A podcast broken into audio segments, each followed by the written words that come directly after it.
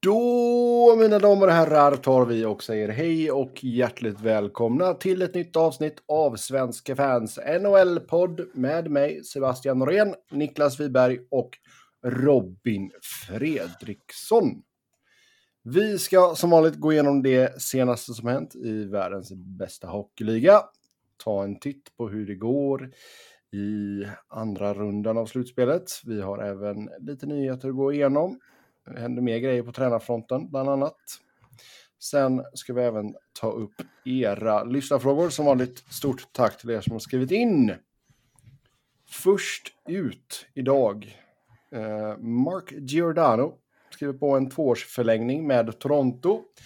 Och eh, Maple Leafs får honom till ett ja, vrakpris. Som är något som jag eh, påpekade förra avsnittet. Eh, att man skulle få honom billigt. Och det fick man. 800 000 landar capiten på.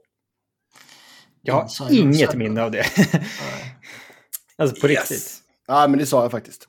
Nej, det tror jag inte. Och du sa nej. Ja, varför ska han gå ner i pris? Nej. Gjorde han. Rejält också. Åh, oh, vad gott. Åh, oh, vad gott. jag har inget som helst minne av att vi... Vi poddat i tio och ett halvt år och Sebbe fick rätt första gången. Ja. Yes! Får vi ge honom det. Ja. Men eh, 800 000 på två år. Uh, han får ju lite term där då, självklart, för att trycka ner capiten. Ja, men den är nästan... Alltså, jag vet inte om termen är så bra för honom heller. Den hade han ju kunnat få någon annanstans också. Liksom, och, eh... Nu får han spela hemma här de två sista åren i karriären. Ja, jag tänkte säga det. Det är ju allt som ja, det är, det. är någonting här. Det är att han... Eh, han, alltså, han skulle ju kunna vara... Och, eh, och så här för att få spela hemma. Ja, och de var till och med överens om en miljon på ett år, eller en miljon på två år och sen sa Giordano att men, tryck ner lite mer om de pengarna gör någon skillnad för någon annanstans. liksom, det, för det, det, är ju verkligen så. Alltså, visst, 200 000 är ju, det är ju ingenting i det stora hela, men eh, när Leafs har så mycket pengar uppbundet i sina toppspelare mm. så vi har ju faktiskt sett, nej men, nästan alla lag ligger ju liksom så jävla pressade mot lönetaket. Mm. Ja, ja, ja. Sista oh, spelaren som kommer in, liksom, är det en spelare du, som kostar en miljon eller 800 000, det kan ju faktiskt vara ett stor skillnad i kvalitet på dem. Eh, så att det, ja, det är ja, schysst av Giordano och så, men det, och det säger väl också vad hans prioriteringar ligger här nu, utan det går, handlar bara om att maximera chansen att vinna. Och det här har ju Leafs varit bra på. Alltså att... Eh, att vinna? att, att, övertyga... Att övertyga de här uh, Toronto... Eh, spelarna från Toronto att... Uh, det finns några sådana. Ja, att signa där billigt och fylla ut djupet liksom. Um, för alla de uh, har ju typ skinn på näsan och vill vara med och vinna i den här miljön. Alltså vara med och vinna i Toronto. Jo, exakt. Att, uh, Ja, ja, men liksom, vi såg ju bara vilken total publikfest det blev när Toronto uh, Raptors, heter de, gick och vann eh, NBA-mästerskapet där liksom. Det, nästa gång... Ja, fy fan, gick inte ens att vara på Twitter. Och då följer alltså... man ändå inte, då följer man ändå inte ens några basketmän. Det var bara hockeymänniskorna som inte kunde ja, låta bli att snacka om det. Och det var helt ja. olidligt att vara på Twitter. Tänk dig hur bli, tänk ja. hur det kommer bli om Maple Leafs vinner cupen. Ja, oh, herregud. Får man avinstallera appen och stänga ner sitt eget konto. Mute words, Maple ja. Leaves. Inte bara avinstallera appen utan stänga ner kontot i säkerhets skull också. Både och görs. Ja. Men ska vi säga ja. att uh. John Tavares, han har ju tre år kvar på nuvarande. Då kommer han vara 34 mm. eller 30, ja, när det går ut. Då kommer han signa billigt med Leafs att vara kvar. Ja. Ja, alltså han tjänar ju sina stora pengar nu och sen tar han det lite billigare sen, absolut. Mm. Det... Ehm, nej, och sen de har ju en del spelare som de behöver signa och sådär. Vi... Eh, vi har väl redan gått igenom det, eller har vi gjort det? Mm, ja, alltså... Gjorde vi väl när vi åkte ur antar jag, men... Uh... Vi pratade om uh, Giordano i alla fall. Mm. Det minns ju inte jag, men... Jo, men vi pratade ju något om Campbell också väl? Mm. Jag har för mig det. Så, eh, nej då. Säg att vi gjorde det. Ja, de 200 000 som de sparar in där kommer de säkert uh, kunna använda någon annanstans. Så, så ligger de och slickar taket igen sen. Ja, det kommer de inte, inte kunna göra så att säga. Utan det, Nej. men det brinner lite i knutarna alltså också. För I och med att de har, den här kåren står uppe under så kort tid. Mm. Det är bara två år kvar på Nylander och Matthews kontrakt. Ja, Sen ska, ju, sen sen ska ju Matthews gå till Arizona tydligen. Sen är det UFA-förhandlingar. Ja, den är jobbig på Matthews där. Mm. Ehm, faktiskt. Jag har man eh, en viktig grej jag vill dela med mig av om vi känner Ja. att vi är klara med Toronto. Ja, okej. Trevor Tockett, Rick Tockets eh, pojk, Mm. Är tydligen en jävla fin lacrosse-spelare. Oj, okej. Och har nu blivit uttagen till eh, US ILA Senior All-Star Game. Okej. US ILA är United States Intercollegiate Lacrosse Association. Som verkar vara någon, någonting med college, bla bla bla liksom. På okej. lacrosse-sidan. Men när är lacrosse-draften då? När var... Ska vi se. Lacrosse-draft 2022. Vet du inte det själv så tycker jag inte att jag bör informera dig om det utan då kan du sitta med skammen. Augusti, första augusti. Första 18. augusti, okej. Mm. Ja, får kolla in draft-rankingen där sen. Jag har ingen aning, ska jag säga. Uh, ska vi se. Ja, den verkar redan ha varit. Den var 10 maj. Ah, fan, jag sa maj först, men det var mutad. Så jag unmutade mig, unmutade mig själv och sa, nej, jag kan inte säga maj, vi är ju i maj nu. Så, så jag Ja. säger augusti. Logan Wisniewskas gick som eh, overall first, first overall där. Ja, men det var väntat. Alla snackar om honom. Det var Chrome, Chrome var det som valde honom. Mm. Chrome. Ja, Alltså som i Google Chrome. Ett lag som är döpta efter liksom Chrome. ja exakt. Eh, Atlas hade två första rundsval. Ja, men de är bra på att rebuilda nu. De har Chaos, Chaos, hade, eller, ja, Chaos hade också två. Whipsnakes med sjunde valet där. De tog Roman Pug, Puglisi. Ja, det är ett lite kontroversiellt val. Han, alltså hans position är ju bra. Han var ju den enda SSDM som gick i första rundan. Mm. Fast det är lite chansar liksom. Det är lite som att ta en målvakt i första rundan i hockeyn. Ja, alltså eh, Atlas, Ja. Atlas gick med en A i först, med deras, alltså andra valet. Så gick de ju med en A och sen med femte valet tog de en LSM. Mm, men det känns ändå fair. Mm. Arden Cohen gick som första D. Han plockades av Redwood sen med tredje valet. Så det ja, är intressant. Det blir spännande att följa det här faktiskt. Eh, tillbaka till hockeyn och eh, Pittsburgh Penguins som signade en sexårsförlängning med Brian Rust. Capiten landade på strax över 5,1 miljoner för honom. Eh, så ja, nyttigt för dem att få till en förlängning med honom kanske, men mycket snack fortfarande om vad som kommer hända med eh, Malkin och Letang. Där Hextall var ute och sa att man vill få till en förlängning med båda två och i en perfekt värld så går båda i pension som Penguins spelare. Som två pingviner. Ja, Ja. men ska vi börja med Rust kanske? I och med att det, han är ju ändå så kvar så att säga. Det vet vi ju nu då. Det är ändå lite intressant. Eh, och jag säger inte att det är fel, men det är ändå lite anmärkningsvärt att man väljer att signa upp honom innan någon av de andra. Är det det? Man har väl råd med alla, så det är väl inte... Det är väl inte så här priorities. Kanske. Alltså ibland är de ju jättenoggranna med... ehm, eh, vad heter det? Optics av att den stora ska signas först. Typ. Jo, men i och med att detta var en så pass lång deal och ändå så en, en viktig deal för dem så... Mm. För menar, nu sa väl Hextall att nu är, det, nu är ju fokus på Malkin först och främst tror jag det var. Ja, det borde ju också vara fel i och för sig. Och sen uh, Letang.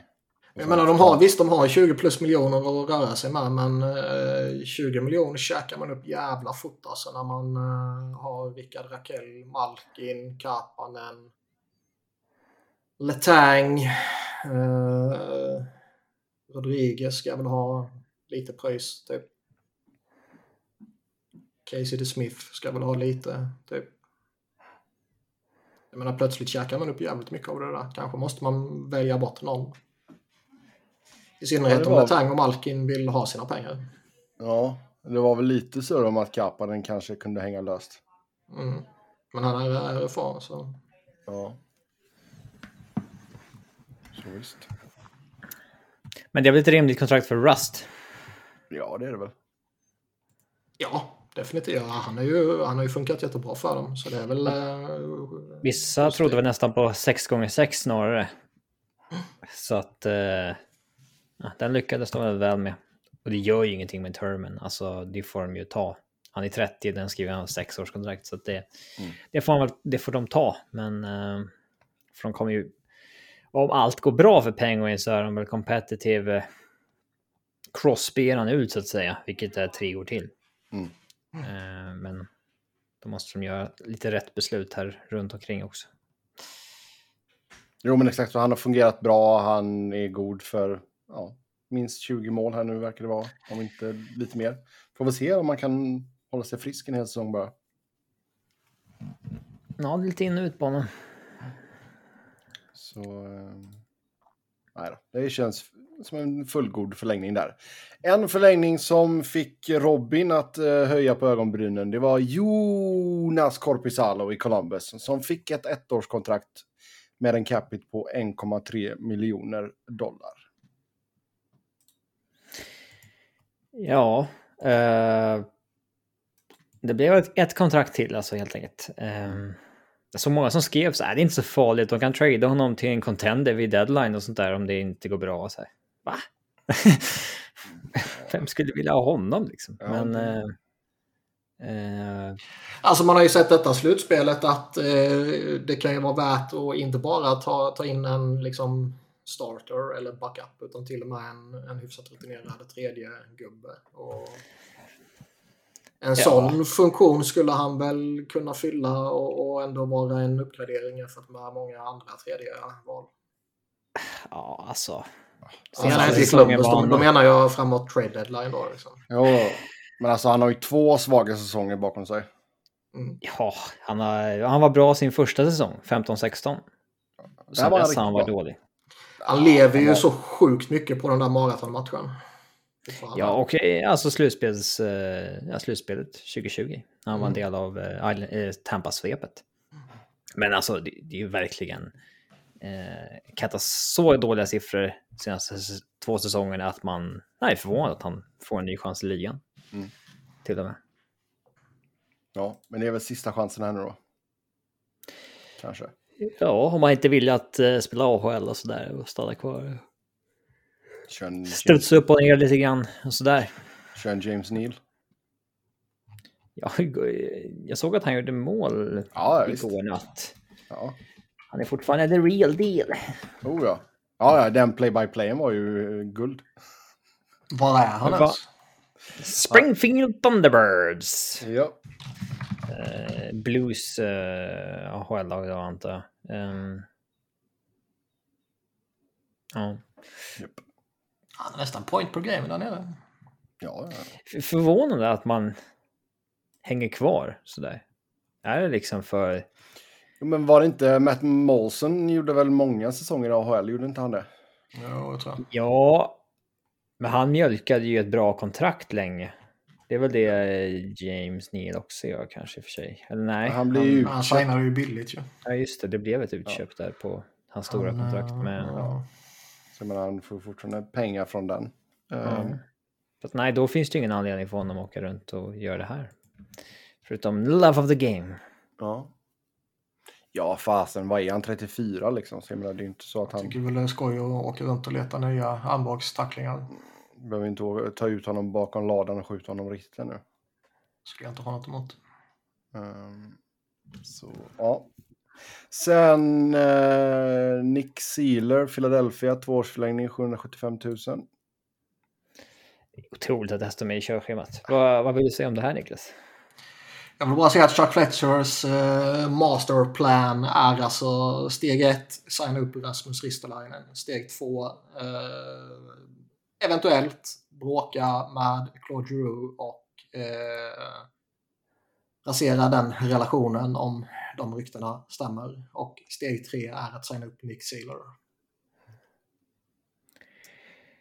Det känns eh, som att vi är on track för att rädda nästa säsong. Men 28-årig back som får ett minimumkontrakt helt enkelt. Nej, jag raljerar väl lite. Han är ju en... Uh... Som fortfarande har kroppar. Ja, nej, han alltså är han sjunde, åttonde back och han hoppar in och gör någon match här och där och, och liksom... Ja, då är väl det fair. Nu fick han ju spela halva säsongen på grund av skadeläget och då... Ja, det är lite mycket åt helvete också. Mm. Spelar han mer än tio matcher så är det ju ett problem. Ju. Ja. Mm. Men jag vill bara ja. kuppa in lite flyers. Ja, jo, det kan jag och, förstå. Det, det, det när man väl får ett tillfälle, de kommer ju inte så ofta, så måste man ju hugga. Mm. Du brukar ju aldrig bara kunna ta upp dem out of nowhere ändå. Nej, det har jag aldrig gjort utan att det står i körschemat. Får vi se hur mycket han överbetalar Owen-tippet också. Ja, vad fan. Det finns väl ingen risk att det blir något vansinnigt. Det finns ju ingenting man kan överbetala i eh, nuvarande truppen. Eftersom det bara är eh, unga RFAs eller eh, jättegamla, helt värdelösa ja. UFAs som det inte finns. Ge mig ett till kontrakt på Nate Thompson. ett år, ett år Då till. kan vi ta ut honom bakom uh, ladan och skjuta den jäveln. Ett år till. Båda två till och med. Martin Jones ett år till också. Nej, där verkar det som att man tar över Fedotov för att vara backup nu. Så målvaktspositionen till kommande år känns ju satt. Ja, tråkigt. Ja, men ett år till med Nate. Kom igen, kör på. Ja. Sen har vi Dallas där man valde att gå skilda vägar med Rick Bonus. Eh, hans kontrakt gick ut här efter att Stars fick se sig besegrade i slutspelet. Och eh, ja, då väljer Stars alltså att ge sig ut på jakt efter en ny tränare. Det verkar ha varit ganska ömsesidigt. Mm. Även, han ville ju inte ta Dallas när han fick Dallas. Eh, men blev övertalad. Och, eh, det känns sjukt att han är... Är han den som har flest matcher bakom en NHL-bänk genom tiderna? Ja, men det är ju om man inkluderar assistent och bla bla. Ja. Alltså, alla, alla totalt, inte som bara headcoach. Alltså. För man själv har inte liksom... När han smög fram i Dallas, så, även fast han har varit med i periferin så länge så har man ju inte tänkt... Alltså, en kille kan ju vara anonym som assisterande hur länge som ja, ja. helst. Och så var det ju för mig. Så här, jag hade ingen riktig bild av att det här är en kille som var headcoach på 90-talet och eh, hela den grejen. Men... Nej, jag håller med. Ja, vi får se ja. om han fortsätter att arbeta i alla fall. Ytterligare ett lag som ska eh, slåss om Barry Trotz och gänget.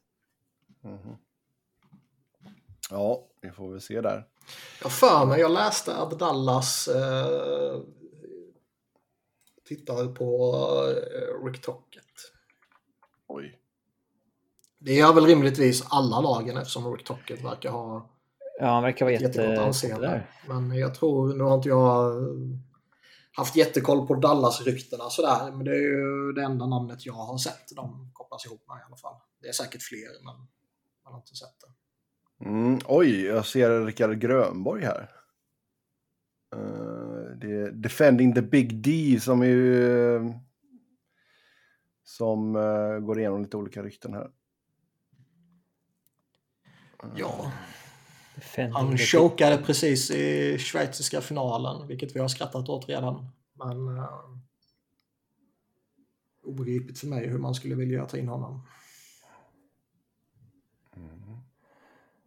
Ja, det finns ju namn på marknaden i alla fall. Så det, det nu, nu glömmer man ju sånt här jävligt fort och det känns som att det skulle kunna ha hänt för typ bara fyra år sedan eller någonting. Men spontana intrycken är att det typ aldrig har funnits så här många stora och slagkraftiga namn på coachmarknaden. Jag för mig att det var något läge för två, tre år sedan när... Jag för mig det också, men jag kan inte riktigt placera det. Men då kändes det som att det kanske var tre stycken, fyra stycken. Nu känns det ändå som att det, det var väl då... Det var väl då Babcock var ute på marknaden? Efter... Uh, ja, det var det kanske. Detroit och liksom... Um, ja, så man kommer inte ihåg vilka andra som liksom stod högt i kurs då. Nej. För man kan ju stå högt i kurs då, men ett par år senare absolut inte gör det. Så att... Uh, uh, kan det vara det sommaren 2015? NHL coach hiring 2015. Det är, fan, det är ju faktiskt länge sedan. Mm. Ja. Uh, ja. Ja, jag vet inte. Blashill gick ju upp i Detroit då, men det var ju, han var ju hypad. Uh, ja, jag vet inte. Nej. Kanske inte var då. Nej, Saad Yusuf har ju en artikel uppe på The Athletic också. Där han går igenom ganska många namn. Eh, bland annat då Trots såklart och DeBoer och Paul Maurice har han även med. Och sen... Eh... Det känns ju så att alla de här eh, åtta lagen eller vad det nu är som står utan coacher. Man kan ju köra samma, samma lista. lista på alla. Ja. Sen kan man nog eh, rimligtvis stryka eh, något namn här och där. Men bara lite allmänt slänga upp samma namn. ja, Nej, men alltså han har ju, om du tar bort de här stora fiskarna, så har han ju typ Steve Ott, Mark Savard, Rick Tocket och eh, Grönborg och Jukka Jallonen. Mm. Så visst, men eh, ja, vi får se vad som händer och fötter i Dallas helt enkelt. Sen eh, förväntas Martin Saint-Louis att stanna i Montreal. Intressant att se om han är på riktigt eller om han bara var någon, eh, någon snubbe som kom in och bara skapade lite eh, schysst stämning och typ låter spelarna göra det de är bra på. Och det skulle ju kunna ge en kortvarig effekt. Och han ser bra ut och Caulfield eh, börjar se vettig ut igen och lite sådana där grejer. Men um, sånt där, man kan ju komma ner snabbt på jorden igen. Oh ja. Ja, det är svårt att bygga något över tid. Ja, och sen alltså frågan är också vad är Montreals självbild efter de två senaste säsongerna? Alltså, känslan är ju att de har insett att de kommer vara eh, dåliga. Ja, men alltså åtminstone Kent Hughes uh, insett att de måste bygga, bygga upp igen, så att säga. Ja. Inte, inte, Han framstår ju faktiskt som rätt vettig. Alltså de är inte en fas där de ska börja sälja av massa skit. Men däremot är de en fas där de ska börja bygga upp. Eh, och eh, det kan ju ta ett tag. Antingen kan de bränna jag... lite draftval de har. De har ju sjukt mycket draftval mm. kommande två åren. Eh, antingen kan de ju bränna ett par av dem på att eh, få in eh, färdiga spelare eller vänta den långa vägen. Jag hade väl varit lite lockad av att bränna några på färdiga spelare så att man har några som ja, passar deras eh, core lite mer nu med Suzuki och Caulfield och sådär. Mm. Även om det inte är något bråttom med dem riktigt, för de är fortfarande unga, men ja, det är svårt, det är svårt att drafta om och sen så ska spelarna vara redo om fem sex år. Uh. Då blir det här Detroit-problemet, att Larkin är liksom helt fel ålder nu. Ja. Men det har ju ändå, jag menar det har ju ryktats en del om Jeff Petrie och det är någon av, eh, om det var Gallagher eller Anderson, jag kommer inte ihåg det. Någon, någon, någon där att de kanske är på väg ut. Och, jag menar det indikerar ju på att man inte kommer satsa kortsiktigt. I alla fall. Och det borde ju i så fall kunna indikera att man är medvetna om var man står. Carey Price har det ju också spekulerats om i alla fall. Mm. Fyra år kvar på 10,5. Mm. Men visst, men visst. Ja, men St. Louis verkar få chansen i alla fall. Sen tillbaka till Philadelphia, för där så kopplas laget ihop med, utöver då Barry Trotz, eh, John Tortorella och Kirk Muller. Tårtan och Trots har vi ju pratat om. Uh, då är det Captain något... Kirk då som är kvar? Ja, jag vet inte om det finns något nytt att säga om någon av de två egentligen. Uh, liksom. Um, Kirk Muller är ju liksom... Det har ju inte pratats ett skit om honom i något sammanhang och det kanske har lite att göra med att han... Han är ju i Calgary nu ju. Och... Eh, vad heter det? Är ju fortfarande upptagen liksom. Så det kanske har sina naturliga förklaringar varför han inte pratar. Han svarar inte telefon helt enkelt. När Flyers ringer. Ja, typ. Eh, däremot att Friedman bara plockar fram det här namnet och slänger upp. Det gör han väl inte eh, bara plocka fram det ur röven och hiva upp det liksom. Utan då har han väl rimligtvis hört någonting. Och, eh, ja, alltså han känns ju inte som en kille som brukar plocka ut saker ur röven och slänga upp dem. Nej, och gör han det så brukar han ju vara jävla tydlig med att han gör det. Men eh, jag vet inte, det känns ju verkligen inte inspirerande. Eh, han eh, gjorde det inte bra i Carolina där han har varit headcoach. Och... Men det var första jobbet.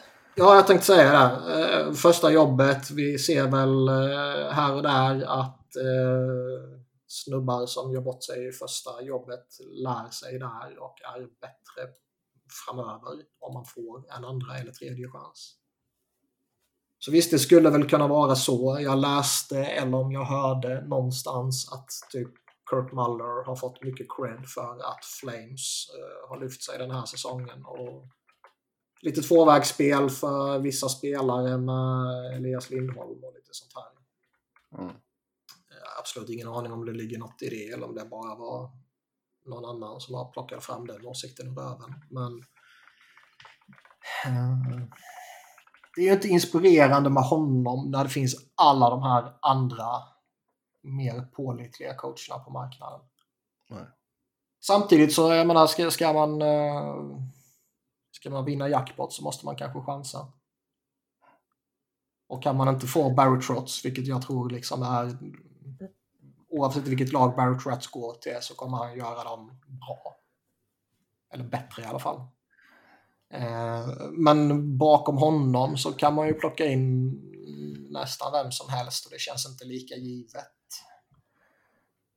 Då kanske kan man inte få barrel shots så kanske man lika gärna skulle kunna chansa. Jag vet inte. Mm. Alltså, tårtan hade ju varit roligt rent ur ett underhållningsperspektiv. Um... Tårtan skriker ju uh, Flyer. Ja, mentaliteten och... Uh, uh, han är alltid känd som en Flyers fit.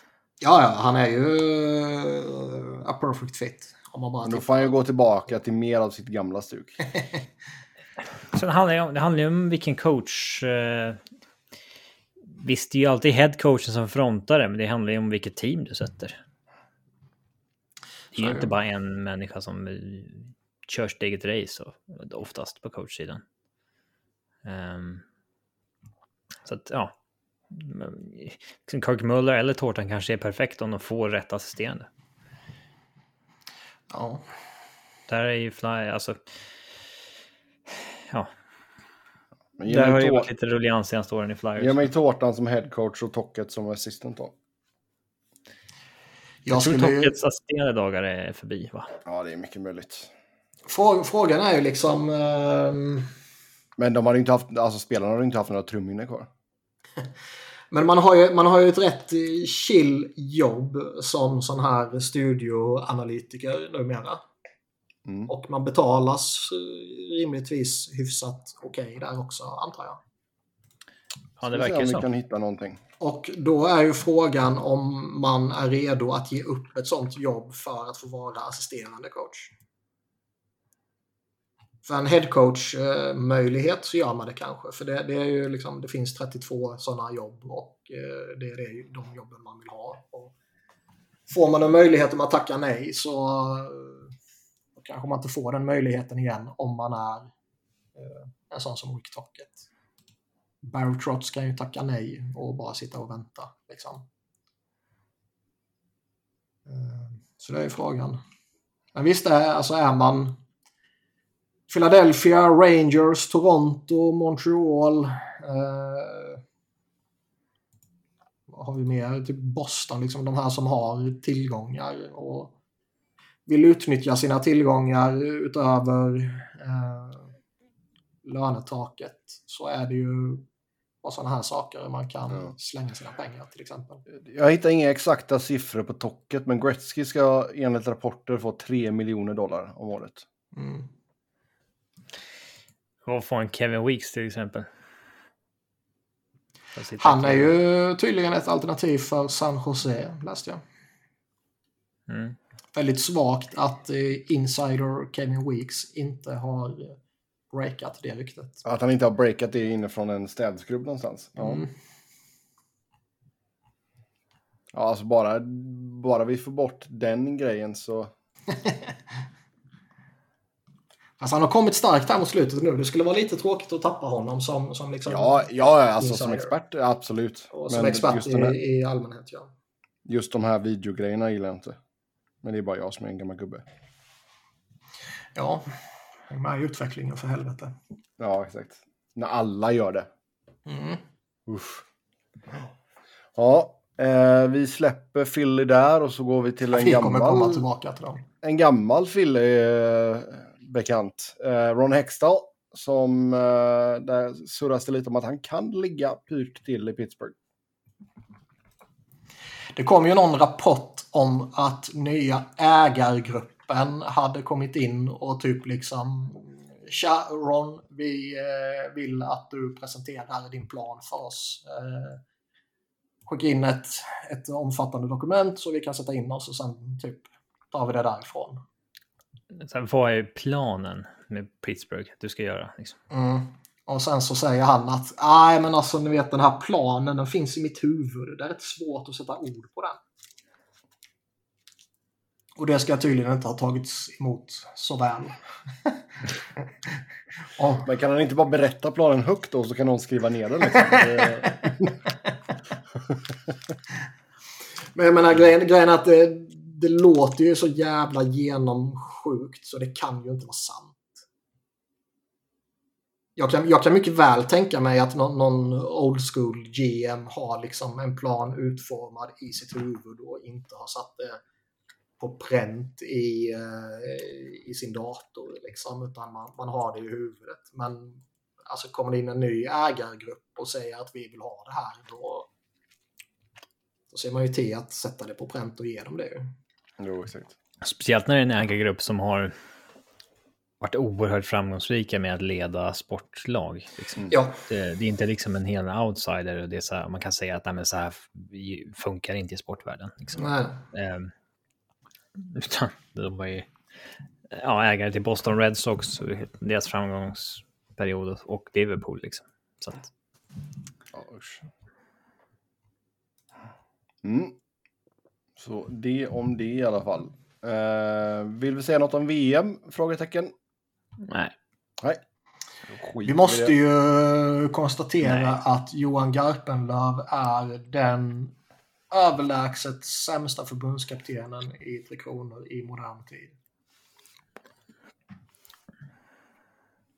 Ja, Sverige rök mot Kanada i kvarten. Så.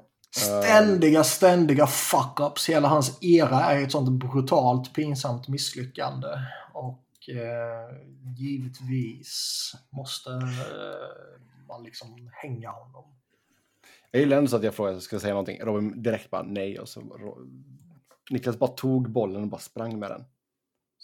Ja, det är klart, alltså, vi behöver inte djupanalysera givetvis och behöver inte lägga en halvtimme på det, men alltså... Ja, 3-0 mot, mot ett, ett Kanada som är liksom, visst de har några bra NHL-spelare men det är ju inget stjärnspäckat Kanada. Liksom. Man bara kollapsar fullkomligt. Mm. Ja, Nej, det är aldrig bra att tappa 3-0. Han var inte kvalificerad när han fick jobbet. Han var inkompetent på jobbet och han eh, lämnar med en stor jävla pinsamhet över sig själv. Men vi fick några roliga år. Det ska vi vara tacksamma för. Jag har läst min krönika där jag såg honom. Efter den sågningen så tar vi och hoppar över till slutspelet i NHL. Eh, andra rundan här. Vi börjar ute i East där regerande mästarna Tampa Bay Lightning svepte Florida Panthers. 4-0 i matcher alltså. Presidents Trophy-vinnarna ut med eh, dunder och brak. Även fast 4-0 kanske inte berättar hela storyn. Den berättar jävligt mycket dock. Nej, vad, vad, vad menar du med det? Så? Ja. Nej, men att det ändå var, det var tajta, det var hårda matcher. Ja, ja visst. Jag tycker det säger rätt jävla mycket faktiskt. John Cooper svep ett svep. Ett svep är ett, ett svep. svep är ja. ett svep och det kan man aldrig snacka bort. Svepa igen. Ja, och... Eh... Svep till svep kommer aldrig tillbaka. Ett svep är ett svep och det kan man aldrig bara svepa bort. Nej. Men det är, det är helt sjukt hur, hur eh, Florida under grundserien är liksom det bästa offensiva laget vi har satt, eller sett på, på en halv evighet om man bara tittar på målsnittet. Liksom. Jag kommer inte ihåg om det var 340 baljor hade de. Ja, jag kommer inte ihåg om det var att man var det bästa laget sen liksom Pittsburgh med Jagger och Lemieux eller om det var sen de här Super Detroit-lagen. 4,14 i mål per match i snitt. Ja, men det är liksom helt absurda siffror. Och man gör tre mål på fyra matcher mot Tampa. Mm. Ja, alltså Vasilevski briljerar ju. Alltså i match 4 höll han nollan, gjorde 49 räddningar. Eh, bara en sån sak. Det var enda matchen där Florida egentligen bjöd upp till kamp. Eh, och det var Vasilevski som vann. Vad är då sensmoralen? Sensmoralen är att vill du prestera bra i slutspelet ska du gå på strippklubb kvällen innan. Ja, det är lite obekräftade uppgifter om att de gjorde det. Det låter ju konstigt dock, eller?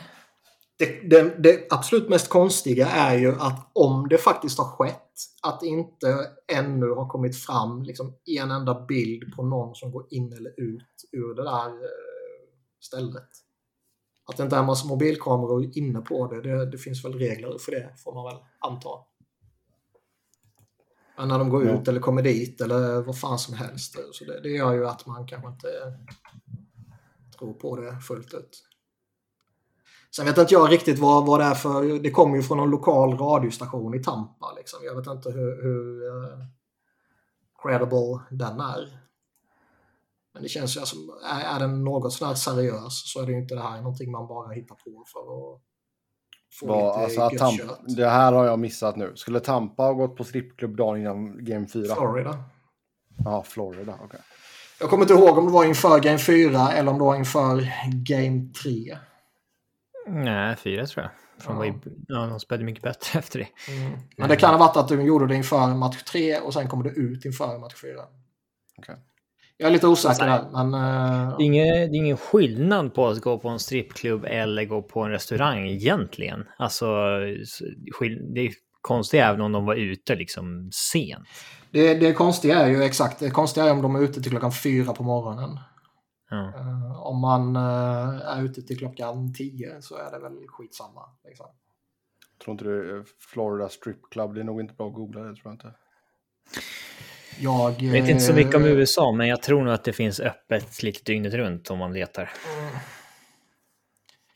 Jag kan uh, skicka över länken till stället de var på. Ja, det är bra. Bra PR för dem ändå. Alltså... det är det ju. Ja. Men det är ju, ja nej, alltså stämmer det så... Om vi gör den där vloggen vi ska göra någon gång Niklas, när vi är i USA och reser runt så... Det kommer ju här vara ett av liksom, de ikoniska ställena vi alltså vi, Ja, vi ska ju gå den här klubben i New York där Sonny Milano fightades. Var det väl han Och. AJ Greer. Ja, Ja. dit ska vi ju. Sen Ja. måste man ju gå här. Sen, bör, sen- sen bör vi ju gå till eh, i Philadelphia. Bör vi ju gå till, jag tror det var i Philadelphia, eller om det var någon annan stad utanför Philadelphia. Där Jay Rosehill, om ni kommer ihåg honom. Eh, fyllekör, har jag för mig det var, från typ en strippklubb till en annan. När det är typ 100 meter mellan dem. Det är väldigt USA att köra bil den sträckan. Ja. Eh, och sen så kanske recreata lite så här eh, Phil Castles hotdog stand. Och recreata den här bilden på Jeff Carter och Mike Richards när de båda typ sveper en whiskyflaska Sveper, ja. Mike Ja. Richards har en, eh, jag tror det är han, har en Jack Daniels i ena handen och eh, en porrstjärna i den andra. Ja. Ja, det finns lite sådana eh, mindre eh, PK-bilder. Då ska vi recreata de bilderna från de ställena med de brudarna. Exakt.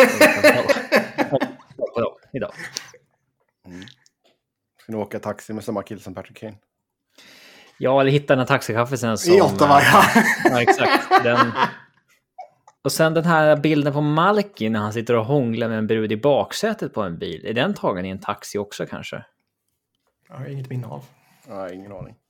Ja, den är riktigt kinky faktiskt. För den... Eh, eh, man söker på Jevgenij Malkin Kiss. Ja, den kommer ju upp direkt då. för, för den är ju väldigt... Eh, eh, usch, det kom upp en till bild på någon när Ja, någon okej, kysser okej. honom. Nu, han typ nu, sover går vi, nu går vi vidare. Nej, det här gör sig riktigt bra som podd. Ja, den här, ja, den här hångelbilden på Malkin. för den är ju riktigt kinky för liksom bägge har ju tungorna liksom utsträckta i munnen. Eh, ja. Ehm, nej, den är ju inte en ta- Jo, de kan nog sitta i en bil ändå alltså. Ja, det är också någonting vi får utreda om vi ska göra den här resan så att säga. Sebbe, du har inte så långt till Pittsburgh. Du får ju ta en roadtrip dit och, och ställa han mot väggen. Du får dokumentera allting. Så- Jag och Niklas kan ju bara leva. Liksom. Ja, uppleva det här. Upp till Sebbe fångar det på Ja, fan, mardrömsresa. Och så, ja, sen så måste vi lotta vilka av oss tre som ska eh, ligga på marken och hångla i Vancouver där det här paret låg, låg på marken och hånglade under kravallerna. Under kravallerna. Den som, den som Ja. vinner i lotten får ju ligga och hångla och två andra måste ju sätta igång kravallerna. Ja, Två får ligga och hångla, någon annan får bara smasha in någon bilruta bredvid. Så det ger, ger lite illusion av att det händer lite grejer. Jaha, du menar så. Jag trodde att eh, en skulle vinna eh, liksom, och få göra det på riktigt med någon. Eh, Och inte med någon av oss. Ja. ja eh, men tittar vi Det känns på... som vi glömde några viktiga grejer också. Som, men det får vi... Ja, vi får sätta, göra en mer ordentlig lista på det här. Mm. Man får ju be om förslag sen också när vi väl drar igång med. Mm. Ja, sen eh, om vi går tillbaka till matchen här nu då mellan Tampa och Florida. Ehm, dels har man ju verkligen fått igång Kucherov. Vilket är viktigt, speciellt om man varit utan point här några matcher. Jag tänkte säga det. Alltså det, det är ju starkt som satan att gå in och svepa Florida i, i största allmänhet. Men man saknar ju faktiskt vad, vad som är kanske sin i alla fall näst bästa spelare. Det är faktiskt helt sjukt. Eller forward i alla fall. Tampa lite brandskattade efter två Stanley Cups. Mm. Går in och vinner mot Toronto och sen sveper Florida. Alltså, det är inte den lättaste vägen de har haft. Oh nej. Alltså Toronto och Florida är ju liksom topp fem lag i NHL. Tänk om de får liksom Carolina härnäst. Det är typ det lättaste motståndet hittills. Sen typ Colorado i en final. Alltså skulle de gå och vinna den här gången med den vägen. Och liksom kröna den här dynastin med tre kupper. Den vägen. Alltså då är det ju. Då är det nog det mest imponerande vi har sett sen. eh, Alltså det, det toppar ju de här liksom Oilers-kupperna i rad och sånt där. För det var en helt annan era. Är det, är det, ja, det är en intressant fråga. Är det, liksom, är det bättre att vinna tre raka i den här moderna kontexten Ja. än typ Islanders fyra raka på 80-talet? Ja, mycket bättre skulle jag säga. Jag vill ju hävda det också. Eh, Visst, det var brutalare spel på, på ett annat sätt på den tiden. Men- Hälften så många lag. Ja, fler lag, eh, fler bra lag känns det som. Eh, även om det var mer brutalt på den tiden så tror jag liksom spelet i, i största allmänhet är så jävla mycket bättre nu. Jo men alltså vad har Och sen du? ett lönetak också. Ja, och jag menar nu är de ju i konferensfinal för sjätte gången de senaste åtta säsongerna. Ja, Nej, det var att lyfta på hatten för det slutspelet de har haft hittills. Den här... ehm, eh, ja, oerhört imponerande med dem, demoleringen av Florida. Eh, och ja, vad Florida höll på med. Inte, det ligger kanske något i det där att man... Man vinner inte liksom första gången man är redo, utan det tar ett par, eh, tar ett par gånger kanske. Jag tror det är en faktor, det har vi pratat om tidigare. Jag, jag tror absolut det är en, en faktor. Jag tror väl också att man här kan ha märkt eh, liksom effekten av att tappa coach Q, ersätta honom med Andrew Brunett och Brunett bara eh, rulla vidare med det som var på plats och sen så blir lite adversity. per automatiskt i grundserien och sen när man stöter på problem ja, så kan man inte riktigt eh, adjusta det. Ja. Sen är det ju lite in hindsight och sådär också, men att lägga assets på det de gjorde. Nu var ju visserligen Claude Giroux 23 poäng på 18 matcher och sen en av få som faktiskt levererade i slutspelet eh, för dem. Men han var ju lite av vad de redan hade. Han var lite lyxspelare, absolut. Men jag tycker ändå den, den stora grejen är ju det jävla priset de betalar för... Eh, Ben Chirot, ja. ja. För när han kom in, då sades det ju att ja, men han kommer inte behöva spela första backpar som han gjorde i Montreal, utan Mm. eh, han kommer fylla det de inte har längre ner i, i hierarkin. Ja, och sen fick de samma spelare, Robert Hägg, för typ en sjunde val eller någonting. Ja, sen så spelar de ändå Cherotti i ett första par med Aaron Ekblad. Och, eh, nu minns jag inte det här exakt, men jag lyssnade på Andrew Berkshires podd, han Montreal-killen. Och han sa att senaste två slutspelen, över 300 spelade minuter, så finns det ingen back som liksom är sämre än Ben Cherotti i liksom alla för att Rasmus. Ristolainen inte har spelat slutspel. Ah, Men i alla kategorier som liksom eh, differensen mellan mål framåt, bakåt och expected goals eh, framåt, bakåt. Liksom. Alltså det, och det, det där betyder ju liksom... Det baseras ju på vad som händer på isen. Det är ju inte så här på. Liksom.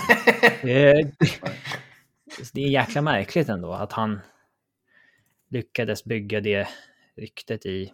Det är så konstigt när man liksom ser en smart organisation göra en sån sak. Mm. Det är ju det som är så märkligt, för Florida anses ju vara en smart organisation. Ja, jag Och samma tycker sak att... med typ så här, eh, typ samma sak med typ Colorado i somras när det ja men de väljer just Jack Johnson som sin Ja. eh, minimumkontrakt back. När det finns hur många som helst som inte har bevisat sig vara jättedåliga. Liksom. Nej, det är helt, helt sant. Alla, alla organisationer gör de här ibland. Jag vet inte om det är liksom en coach som pushar för att få in en viss spelare eller sådär, om man måste blidka honom lite eller... Det, Nej, för Men jag menar, och det, jag menar, det har vi ändå snackat om också, att Bill Cedar har ju ett jättegoda intryck som GM i Florida. Um, så där, Cheerot-grejen är, den är... Jag kan ändå, jag kan ändå tycka liksom eh, att det var, det var inte fel för dem att gå detta året. För det kanske var detta året som var liksom deras fönster. Om man ska vara lite, lite krass. Eh, nu tror ju jag att de kommer vara relevanta framöver. Men eh, man kanske inte kommer vara på den här extrema nivån man var detta året. man brände ju en del krut. Så är det ju. i, i form av assets när Mm. man gick före den här gången. Ja, man har ju de kommande tre åren har man ju en second rounder och två third rounders. Noll first Ja, det fan helt sjukt. Ja, om vi tittar här lite närmare på Floridas lagbygge. Uh, nu ska jag rabbla lite penning ur fas här. Joe Thornton, Claude Giroux, Noel Asiari. Um, ben Chirotto, Robert Hägg. Det är väl de... Uh... Alltså inga stora. Nej, alltså vad, vad ska man hitta på? Ska man förlänga med någon överhuvudtaget? Uh,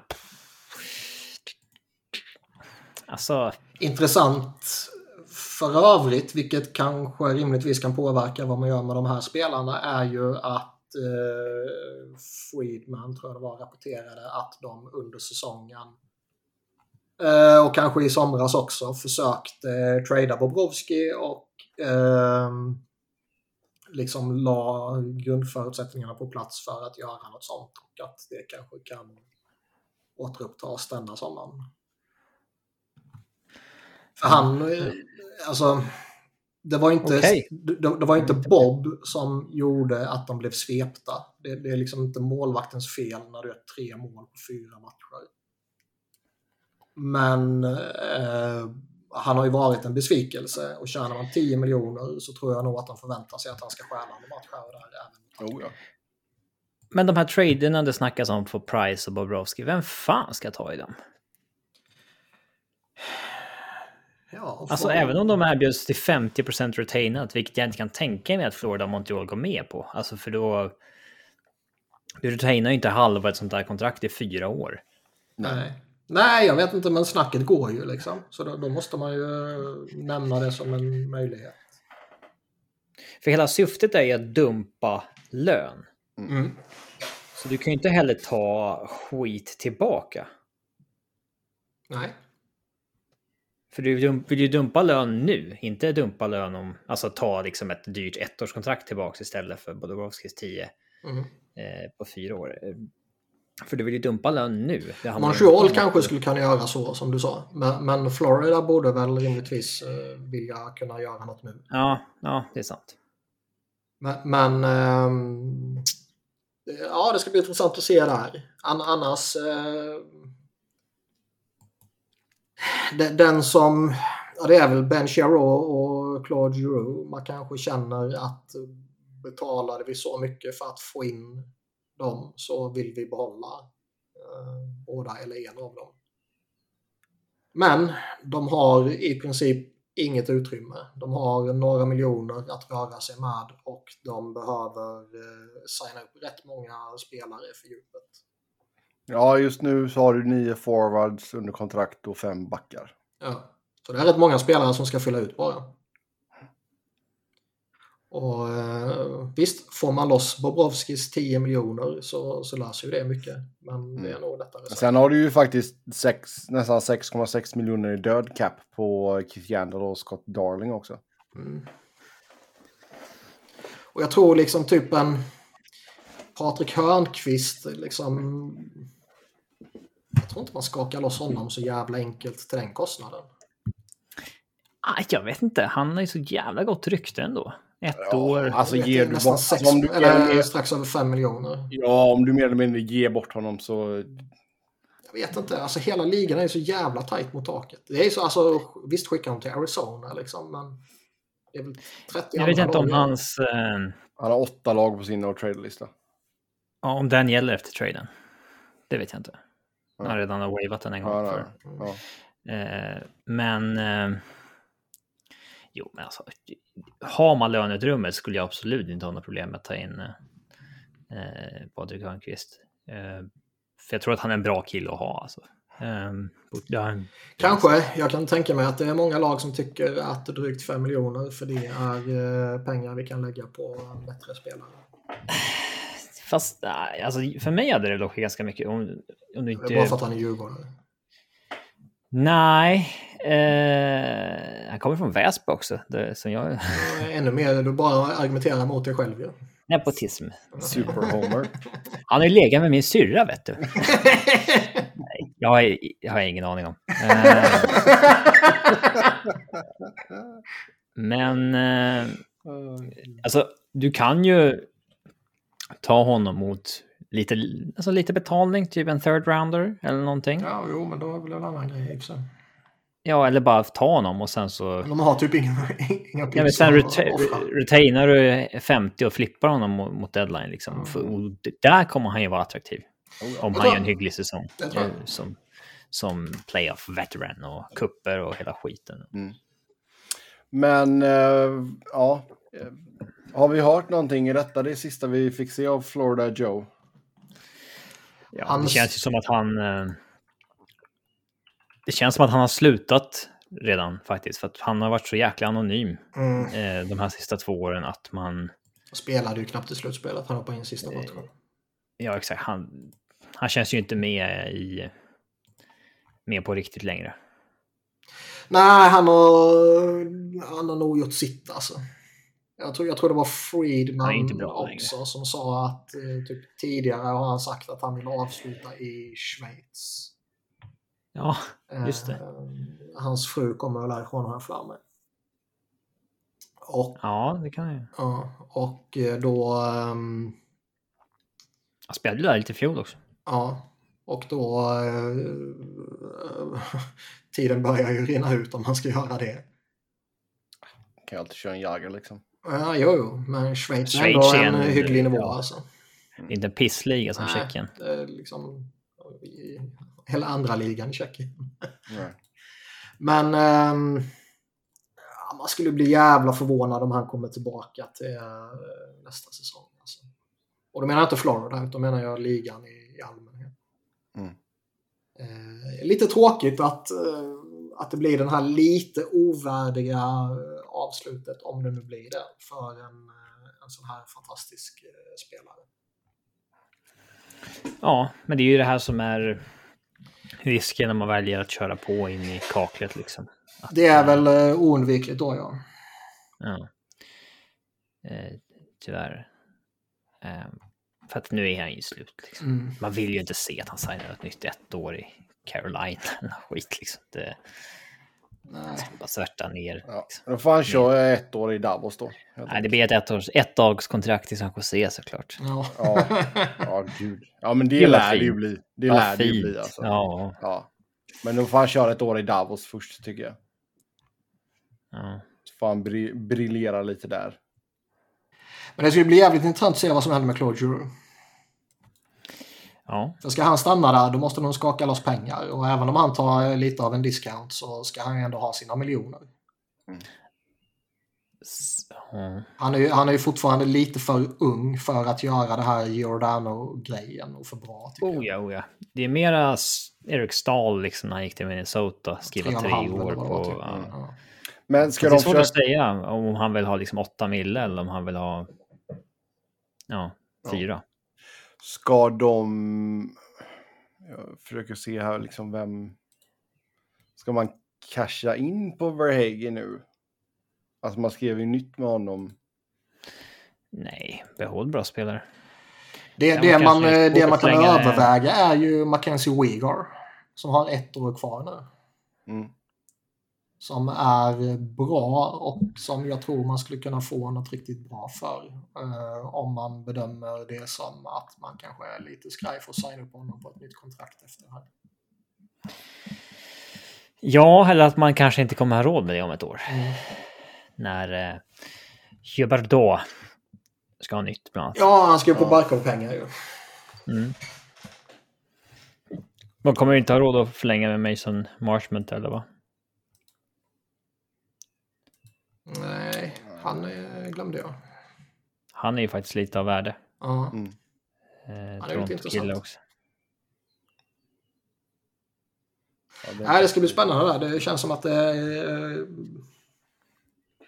det kan nog hända grejer där, både med rosten av lite naturliga anledningar, att, liksom att kontrakt går ut om man inte kan förlänga med dem, men kanske också någon, någon liten sådär halvstor trade. Och Alltså Brunette kanske inte får förnyat förtroende heller.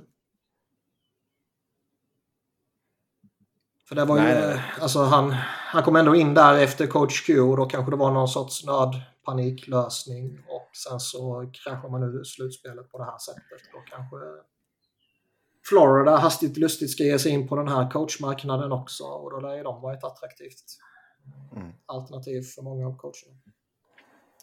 Ja. Yes. Men vi kan ju inte snacka. Florida här utan att hänga Barkov och Huberdo. Helvete av de svek sitt lag. Ja. De Svek eh, mig, vilket är ännu värre.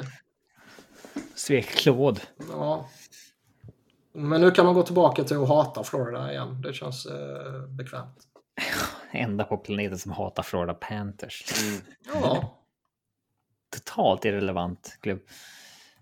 Men... de Eh, har sårat Claude, därmed har de sårat mig och därmed är de mina fiender. deras bästa spelare var inte tillräckligt bra när det gällde. Nej, och ska man lyckas i slutspelet så måste de vara det. Mm. Det är ingen uh, vidare expertanalys, men så är det ju. Ja, det är en klyscha av en anledning helt enkelt. Ja. Eh, ja. Men eh, vi går vidare och så tar vi oss en titt på serien mellan Carolina och New York Rangers där det står 2-2 i matchen när vi spelar in detta. Vi börjar spela här Keynes några kan timmar. bara vinna hemma.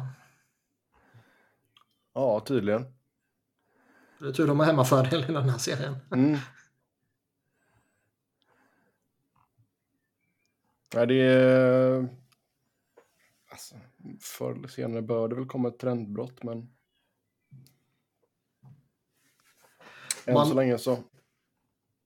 Ja, nej, det, det kommer ju... Det är bara en tidsfråga innan det kan vända, givetvis. Men det är ändå... Man är ändå en bit in i slutspelet nu och det är ju fascinerande. Oh ja. Eh, Vad är det man har spelat fem bortamatcher nu? Mm, det blir det väl. Första gick till sju, va? Ja. Ja. ja. Nej, men så är det. Och, och liksom...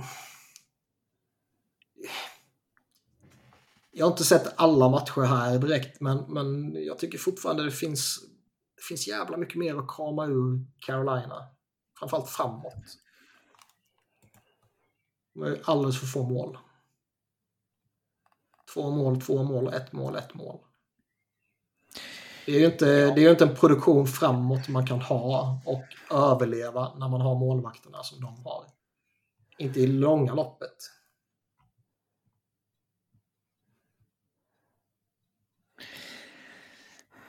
Nej, eh, alltså.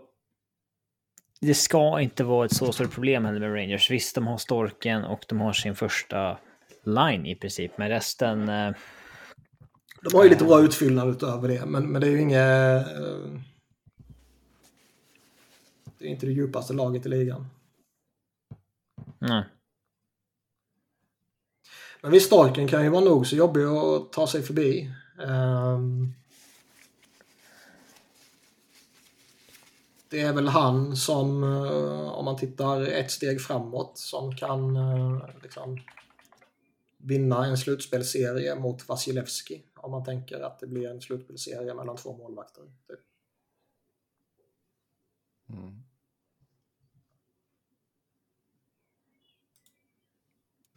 Men jag menar, den här känns eh, vidöppen fortfarande. Jag har inte... eh, jag vet inte riktigt vad man ska säga i övrigt. Nej, det, det är nog den serien jag sett minst, för att den är minst intressant, Ja. typ, faktiskt. Det, Ja. ehm. Nej, men alltså Rangers har väl... De har väl alla pusselbitarna egentligen för att kunna ta detta. Men du har ju i alla Att fall ta topp sex. serien, ja. ja. Ja, jag menar topp 6 tycker jag har funkat ganska bra. Um, Kopp, alltså bra pickup för dem alltså. ja, jättebra. Det får man verkligen ge dem. Ehm, De har ju saknat djupet och nu har de ju fortfarande inget bra djup, men de har ett visst djup i alla fall. Så att... Eh... Men det borde inte räcka till för att eh, kampera med de stora nu. nej. Panarin är en assist bara. I den här serien. Ja, där finns väl lite mer att klämma ur såklart. Kreider ett mål bara. Mm. Ranta var upp bra också. Mm. Ja. Yes, vi får väl se ändå då vilka som skaffar sig matchbook. Efter match 5 helt enkelt. Över till eh, Western Conference. Och eh, Colorado mot St. Louis. Där står det 3-2 i matcher till Colorado. Efter att man eh, misslyckades att knyta ihop säcken här i går natt. Förlorade på, eh, eller förlorade i sudden death. Det har hänt lite fina grejer här alltså. Nej, jävla kaos-serie alltså. Det...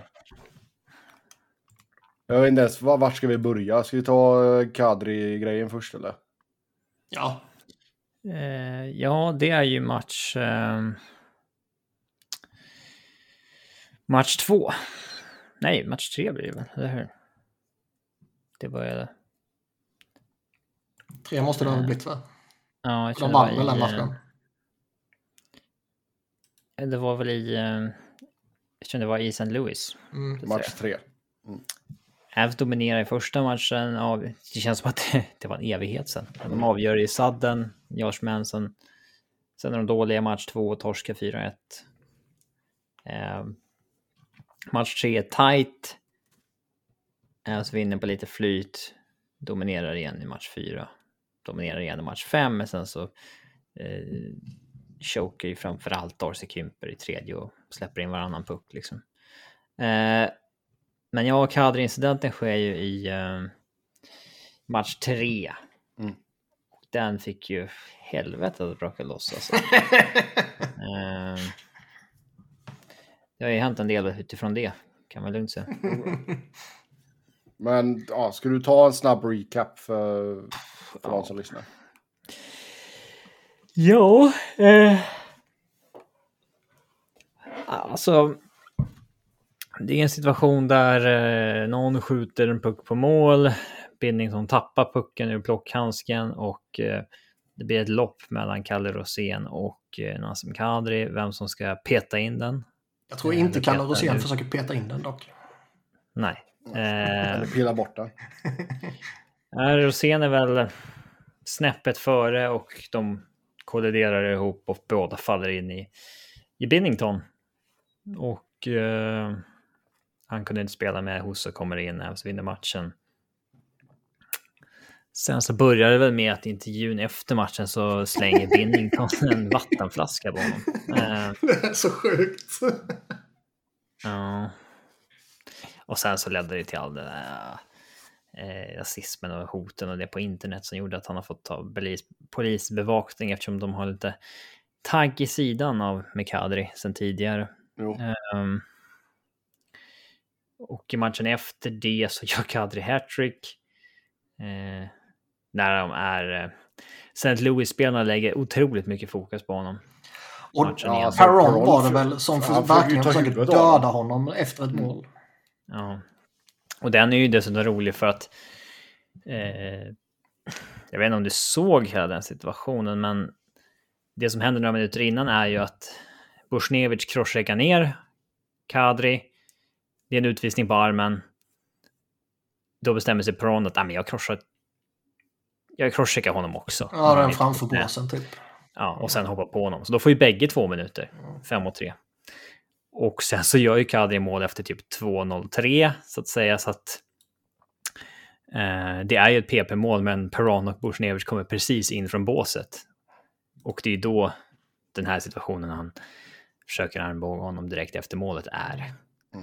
Eh, Alltså grejen bara den är ju, alltså fan, det, den ska ju vara suspendable.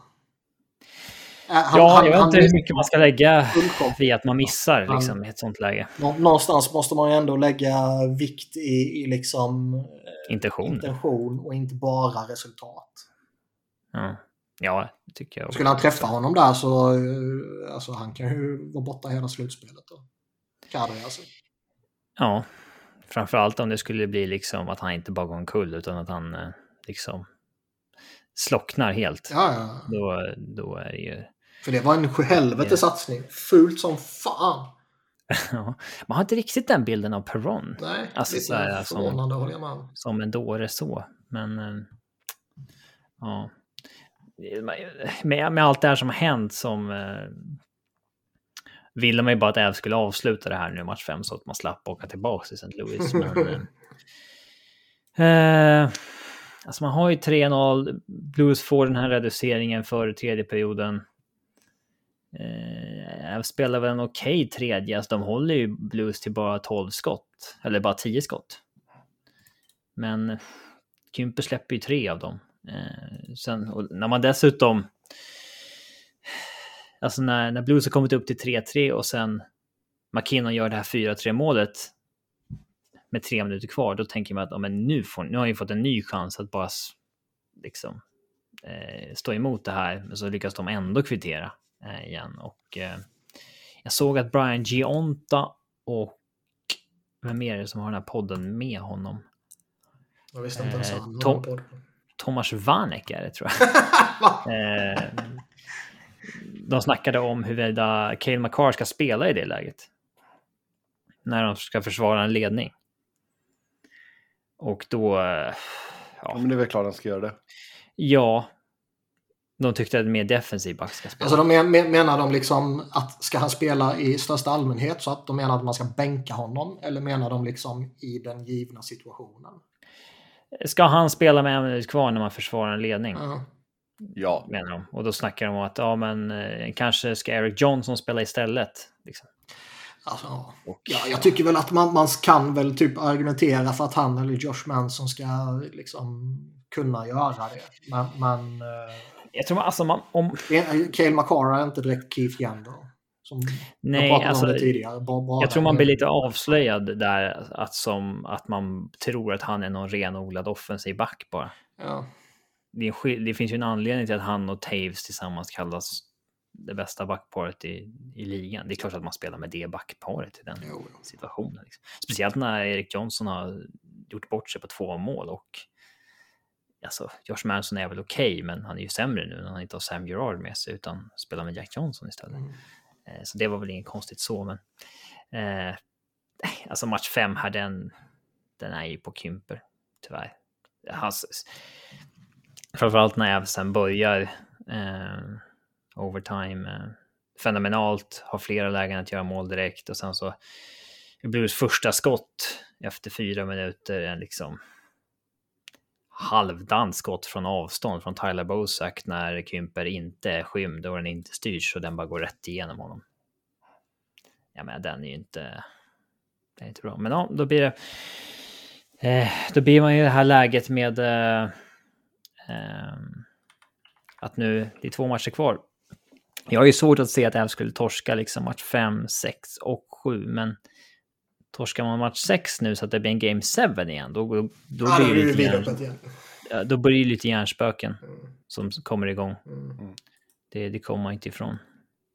Men det här är väl lite alltså, risken man får ta också genom att ha en, eh, en målvakt som Kymper. Ja, alltså han har inte han varit... Han kommer ge bort några matcher. Det är, det är lite som, eh, alltså det, det, är inte på samma extrema nivå som Mike Smith som vi väl kommer till strax. Men, men ja. det, är, det, är lite där, man får, han kommer blanda och ge och det får man acceptera om man har. Ja, nu var ju Kymper Vesna-mässig i typ fyra månader. Mm. Men, men han är fortfarande en keeper där man inte vet vad man har riktigt. Uh, han är 26 av 30 målvakter i slutspelet vad det gäller goals saved above expected. Där är det, det är bara eh, Vanecek, Louis Domingue, Ville Husso som är sämre. Och David Ritters lyckades ju samla ihop eh, fler goals saved above expected minus på den perioden han spelade i första matchen mot eh, Avs än vad Kymper gjort hittills. Men eh, ja, alltså eh, man har två matcher till på sig att lösa det här nu, så det, det får man göra. Man, eh, man är ju klart bättre än St. Louis, så det borde inte vara något man borde lösa det, men Blues är eh, fan, de är svårspelare alltså. Mm, mm. Sen får man väl se, Torrey Krug har ju kört lite värvningar och sånt där. Se om det är dags för att han hoppar in. Eh, skulle de klämma till match 7 så kommer han definitivt spela. Mm. Känns det som. Och han är ju ingen stjärna längre, men han är ju inte... Eh, han är en klar uppgradering av typ Kalle Rosén. Mm. Men eh, ja, vad, vad mer ska man säga? Ja, Andrei Burakovsky, Andrei Burakovsky helt till scratch två matcher. Den såg man inte komma för några månader sedan. Nej. Det är bra. Dra ner priset på honom lite så man kan resigna honom. ja, vi kan säga... eh, Ja, Girardi är skadad resten av slutspelet också. I samma match som det här med bindning. Ja, ja, han bröt ju bröstbenet. Mm. Rejäl tackling. Det låter fan inte gott alltså. Nej, men han opererades dagen efter och sen han, står han och hänger på träningen och bredvid och sådär. Så att, Mm. jag vet inte. Som var Kanske för inte good to farligt som det go. låter. Men vi, vi, vi har ju bara svept förbi hela Kadri och allting bara.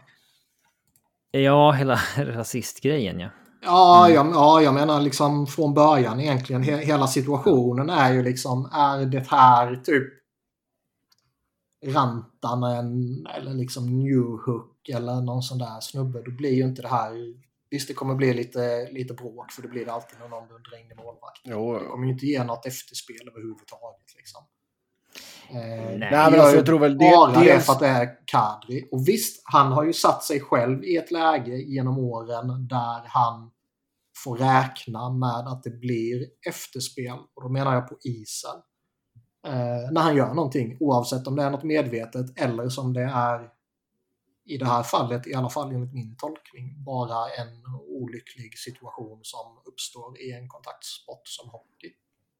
Jo, men det är väl konsensus är väl alltså bland den stora massan att det är en olyckshändelse. Sen att vissa bluesfans tycker att det är liksom att han gör det med flit. Ja, nej, men så är det. Jag menar, jag skulle ju rageat mot honom som satan om det skulle varit Flyers, givetvis. Jo, Men jag tycker man ser rätt tydligt på eh, kameran ovanifrån eh, att liksom kontakten med Binnington... liksom. ja, Ja, den sker ju bara för att han och Kalle Rosén liksom dundrar in i varandra. Och shit Ja. happens, typ.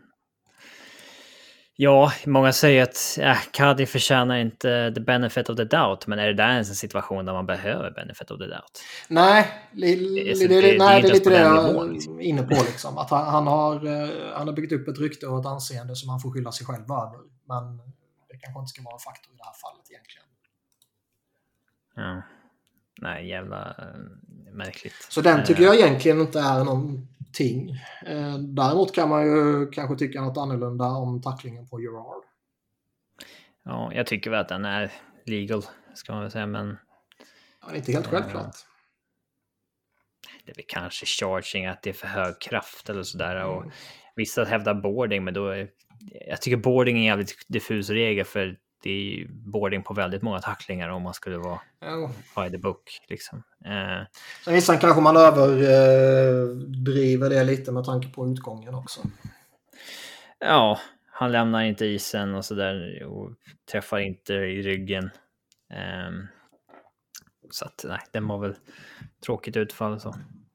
Men det här med eh, Binningtons eh, flaskkast efter matchen, är det... alltså det är ju så omoget så du sjunger om det. Det säger väl men allting liksom- om hans jävla Det mentala förvånar mig inte. Ja, men det är väl samma sak som den gången han svingar med klubban och det, alltså, Mot Kadri. ja. Två saker med den här. Alltså, han gör ju inte det där om det inte är Kadri, tror jag. Alltså... Hade det här varit Landeskog eller någon som står i en intervju, då hade han inte gjort... När man vet också Benningtons historia av att ha twittrat så otroligt rasist. mycket rasistiska Ja. saker om framför allt muslimer, Mm. som Kadri är. Eh, så tror inte jag att han hade gjort det där om det var en annan spelare. Eh, och Ah, det Jag vet jag. också- Alltså, är han dum i huvudet så är han dum i huvudet. Då hade han säkert slängt det oavsett vem det var. Men den här klubbsvingen tidigare, det var ju också mot Kadri Ja, specifikt. Jo. Men han förtjänar inte the benefit of the doubt i alla fall, eh, Binnington. Men jag tycker att det är en så dum grej också för att man får verkligen inte liksom cross the line med att du får aldrig göra någonting utanför isen. Liksom. Det som sker på isen sker på isen och så fort man går över den gränsen då börjar man ju liksom sätta en ton liksom att nu går vi efter den här killen även när det inte är match. ja. Och det bidrar ju till allt det här som hände sen. Jo, absolut. Eh. Och jag menar liksom det... Sen är ju hela den här situationen bara en ursäkt för idiotrasister att vara idiotrasister. Ja, eh, Alltså de, Ja, jag- de påhoppen skulle ju komma oavsett vad bluesorganisationen skulle gjort. Men blues hjälpte ju sannerligen inte till för att hålla tillbaka det. Billington gör det här, Craig Berube liksom no comments. Eh, Ynklig ja, genom att först människa. också... Genom att först initialt... Eh, alltså, nej, Bednar får frågan om Barbachevs tackling och han säger att nej, det, den är... Ja, Olycklig, inte ful. Ja. Och Berube får frågan om Kadri-situationen och det är liksom att nej, det räcker väl med att kolla på hans rykte. Mm. Och Bartuso går ut och säger att eh, ja, ja, man vet, han vet vad han gör i det här läget. Liksom. Då, alltså, Ja, de spär ju på. någonting eh, så jävla onödigt. För att fan, vem som helst som man hockeyhjärna ser att det där är inget konstigt. Liksom. Det där är bara de är lacka med eh, på Kadri som, som spelare. Liksom. Mm. Eh, och sen, ja, eh, nästa presskonferens med, med Broby när han får, eh, eh, ja, eller alltså, hur sker det här timeline-mässigt egentligen? Men eh, Jag kommer inte ihåg eh, exakt Alltså, de jag- detaljerna. jag- men det, det är ju efter att det har kommit fram att Mm. det har blivit rasist eh, påhopp och grejer. Och han, det är ju innan, innan de släppte bildbevis. innan, innan Kadris fru släpper några Ja. stjärndumpar. Ja. Men efter att Ävs och eh, NHL, eller ja, de har gått ut med att de har Att jag har polisanmält polis. Liksom. ja, Ja, Eh, och, och då får ju Berube frågan om eh, vad han tycker om det och väljer no comment. Det är helt obegripligt. Alltså det bare minimum att göra där är ju liksom att förkasta det och ta avstånd. Det är det enda Ja, rimliga reaktionen man kan ha. Eh, om man... Eh, när man, Alltså, väljer- alltså, ty- man när fortsätter man väljer att inte prata så är den tystnaden extremt talande. Ja. Alltså, han kan ju liksom coola ner det där, Mm. eller liksom diffusa det bland sina supportrar om han liksom beter sig vuxet. Ja. Eh, så gör han inte det. Och det spär, spär ju på ytterligare när Berube har en, sin historik också. Jag kände faktiskt inte till det, det visste jag inte. Men han har ju blivit avstängd tidigare för att ha kallat, jag tror det var Peter Worrell var det va? Gamla enforcern, Ja, Peter för Vorel. Monkey tror jag det var. Ja, fick han en match för. Ja. det var mycket på den tiden. Ja, Eh, då var det ju liksom så här, jaha, Monkey. Det är så här, ja. Alltså, nej, Craig, neger säger man. En match, liksom. Det var ju, det var ju, så var det ju för 25 år sedan. Ja. Liksom. Eh, det har ju hänt en del sedan dess. Eh, Men, men ja, jag, jag visste faktiskt inte det. det, det eller så har man glömt bort det. Men, men ehm, det var 97. ja. Men ja, jo, alltså. Ja, och det är ju ot- otroligt svagt av Craig också. Och sen att eh, jag tycker också att det är märkligt av Blues att när Avs går ut med att det här har blivit en polissak, att det inte kommer någon form av statement från Ja, Blues exakt. överhuvudtaget. Eh, Ja, alltså det, det är väl en sak att några enskilda idioter inne i organisationen eh, gör fel. Men att man som organisation som helhet inte kan... Man har ju ett PR-team liksom. Och, eh, jävla eh, märkligt. Och det är så här, de, de kan, man kan inte säga, ja men ska de kommentera varje person som skriver någonting på Twitter? Så här, nej, men när det liksom går och blir en polissak av det. Ja, och ni själva då, då får på man ju, det. Ja, då får man ju ta, då får man ta, ta avstånd liksom. Eh, Jag vill bara föra till protokollet i alla fall att jag hatade Craig Berube innan det blev mainstream att hata Craig Berube. Ja. ja, och sen 48 timmar senare kommer ju ja, ett En förplan- ja, ett förplanerat uttalande av Craig Berube. Att innan vi börjar ska jag säga det här om Kadri-situationen och att eh, jag står inte bakom rasism. Bla, bla, bla, liksom. Eh, Nej, men ja, sa han inte då att han, han kände till att det var ho, att det fanns att folk Ja. hade hotat, men att han visste inte att det var rasistiska hot också? Ja, nej, men hot är okej. Men liksom vad fan. Så länge det bara handlar om mordhot så är det okej. Men Ja, herregud. Mm. Ja. Ja. och det där kom ju då efter att eh, Caddes fru hade släppt de här skärmdumparna och det. Mm. Så att, eh, Ja, som sagt, jag tror inte att all, alla de rasistiska hoten är från blues-supportrar heller, utan det är bara rasister som passar på. Ja. Det, typ. Och så, Alltså, jag tror många inte... men jag såg ju, det, det var ju väldigt, väldigt, väldigt många, och sen Twitter är skit egentligen, för man ska inte tro att det representerar den stora massan. Men det var ju så jäkla många som var så övertygade om att, det, att han skadade Binnington med flit.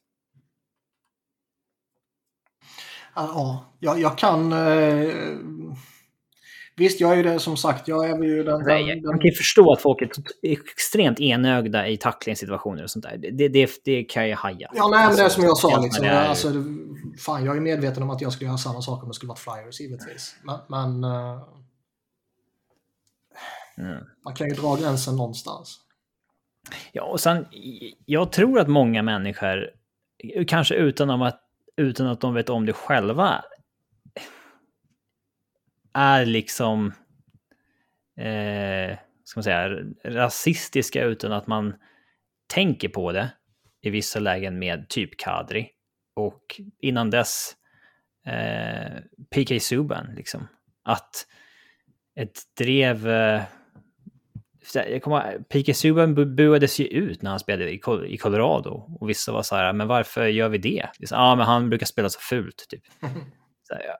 ja, men det gör väl många spelare. Liksom. Varför blir just liksom, mass, massdrevet mot PK Subban och sen Nassim Kadri så mycket större och så mycket liksom, intensivare än det har blivit mot ja, Rafi Torres på sin tid, Tom Wilson och alltså inte det här i liksom det, det, det blir värre för de spelarna. Ja, men där har, Det- du, där har ju du fel, Det finns ju det, det, det är bara du, det är bara du som... eh, Det är bara du som virtue signalerar, eller vad fan du nu kallar det. Alltså de, vissa av de svaren du fick på Twitter, alltså fan man blir ju mörkrädd av att leva i det här jävla landet alltså. USA står ja, Ja, alltså det är fan vilken jävla vecka vi har haft. Det är... Ja, USA är Ja, det största det- u-landet på jorden. Ja. värsta anti-abortvågen som sveper över USA igen från ingenstans och sen eh, alla skolskjutningar Ja. och så är det Ja. bara liksom Massskjutningar överhuvudtaget. fan. Det- fortfarande bara stretar emot vad det gäller att eh, det ska... Jo, visst. Jo, men och det sjuka är ju att nu, alltså efter sådana här grejer så går ju försäljningen upp av vapen dessutom. Det är... Ja, man måste ju Ja, skydda alltså, det sig. kan jag- Alltså det är väl rimligt på ett sätt. Om, om varenda jävla dude går runt med jävla AK-vapen liksom så eh, kommer jag ju fan också göra det. Ja, det är ju så det blir. Ja. Det blir ju en eh, negativ spiral, så Mm. att säga. Eh, att man vill ju inte vara den enda som inte är om all varenda jävla psycho är det, liksom. Det, så, så blir Men, det men. Ja. Det var något annat jag hade på uh, tungan om eh, den här serien. Vad fan kan det ha Eh. varit som hände? Som hände?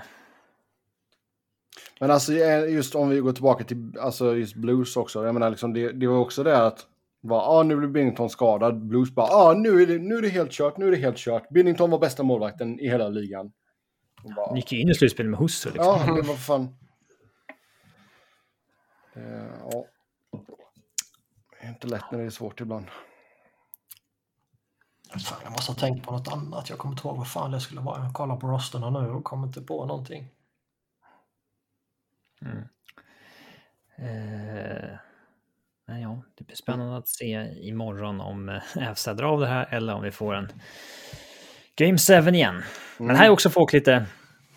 Alltså, alla supporterbaser är helt dumma i huvudet. Liksom. Folk får ju panik när man torskar en match och så här. här nu syns, vi ser vi att laget inte kan vi. Så här, när FC kom vann 2001 så det krävdes ju sju matcher i första rundan mot Kings. Ja. Alltså det...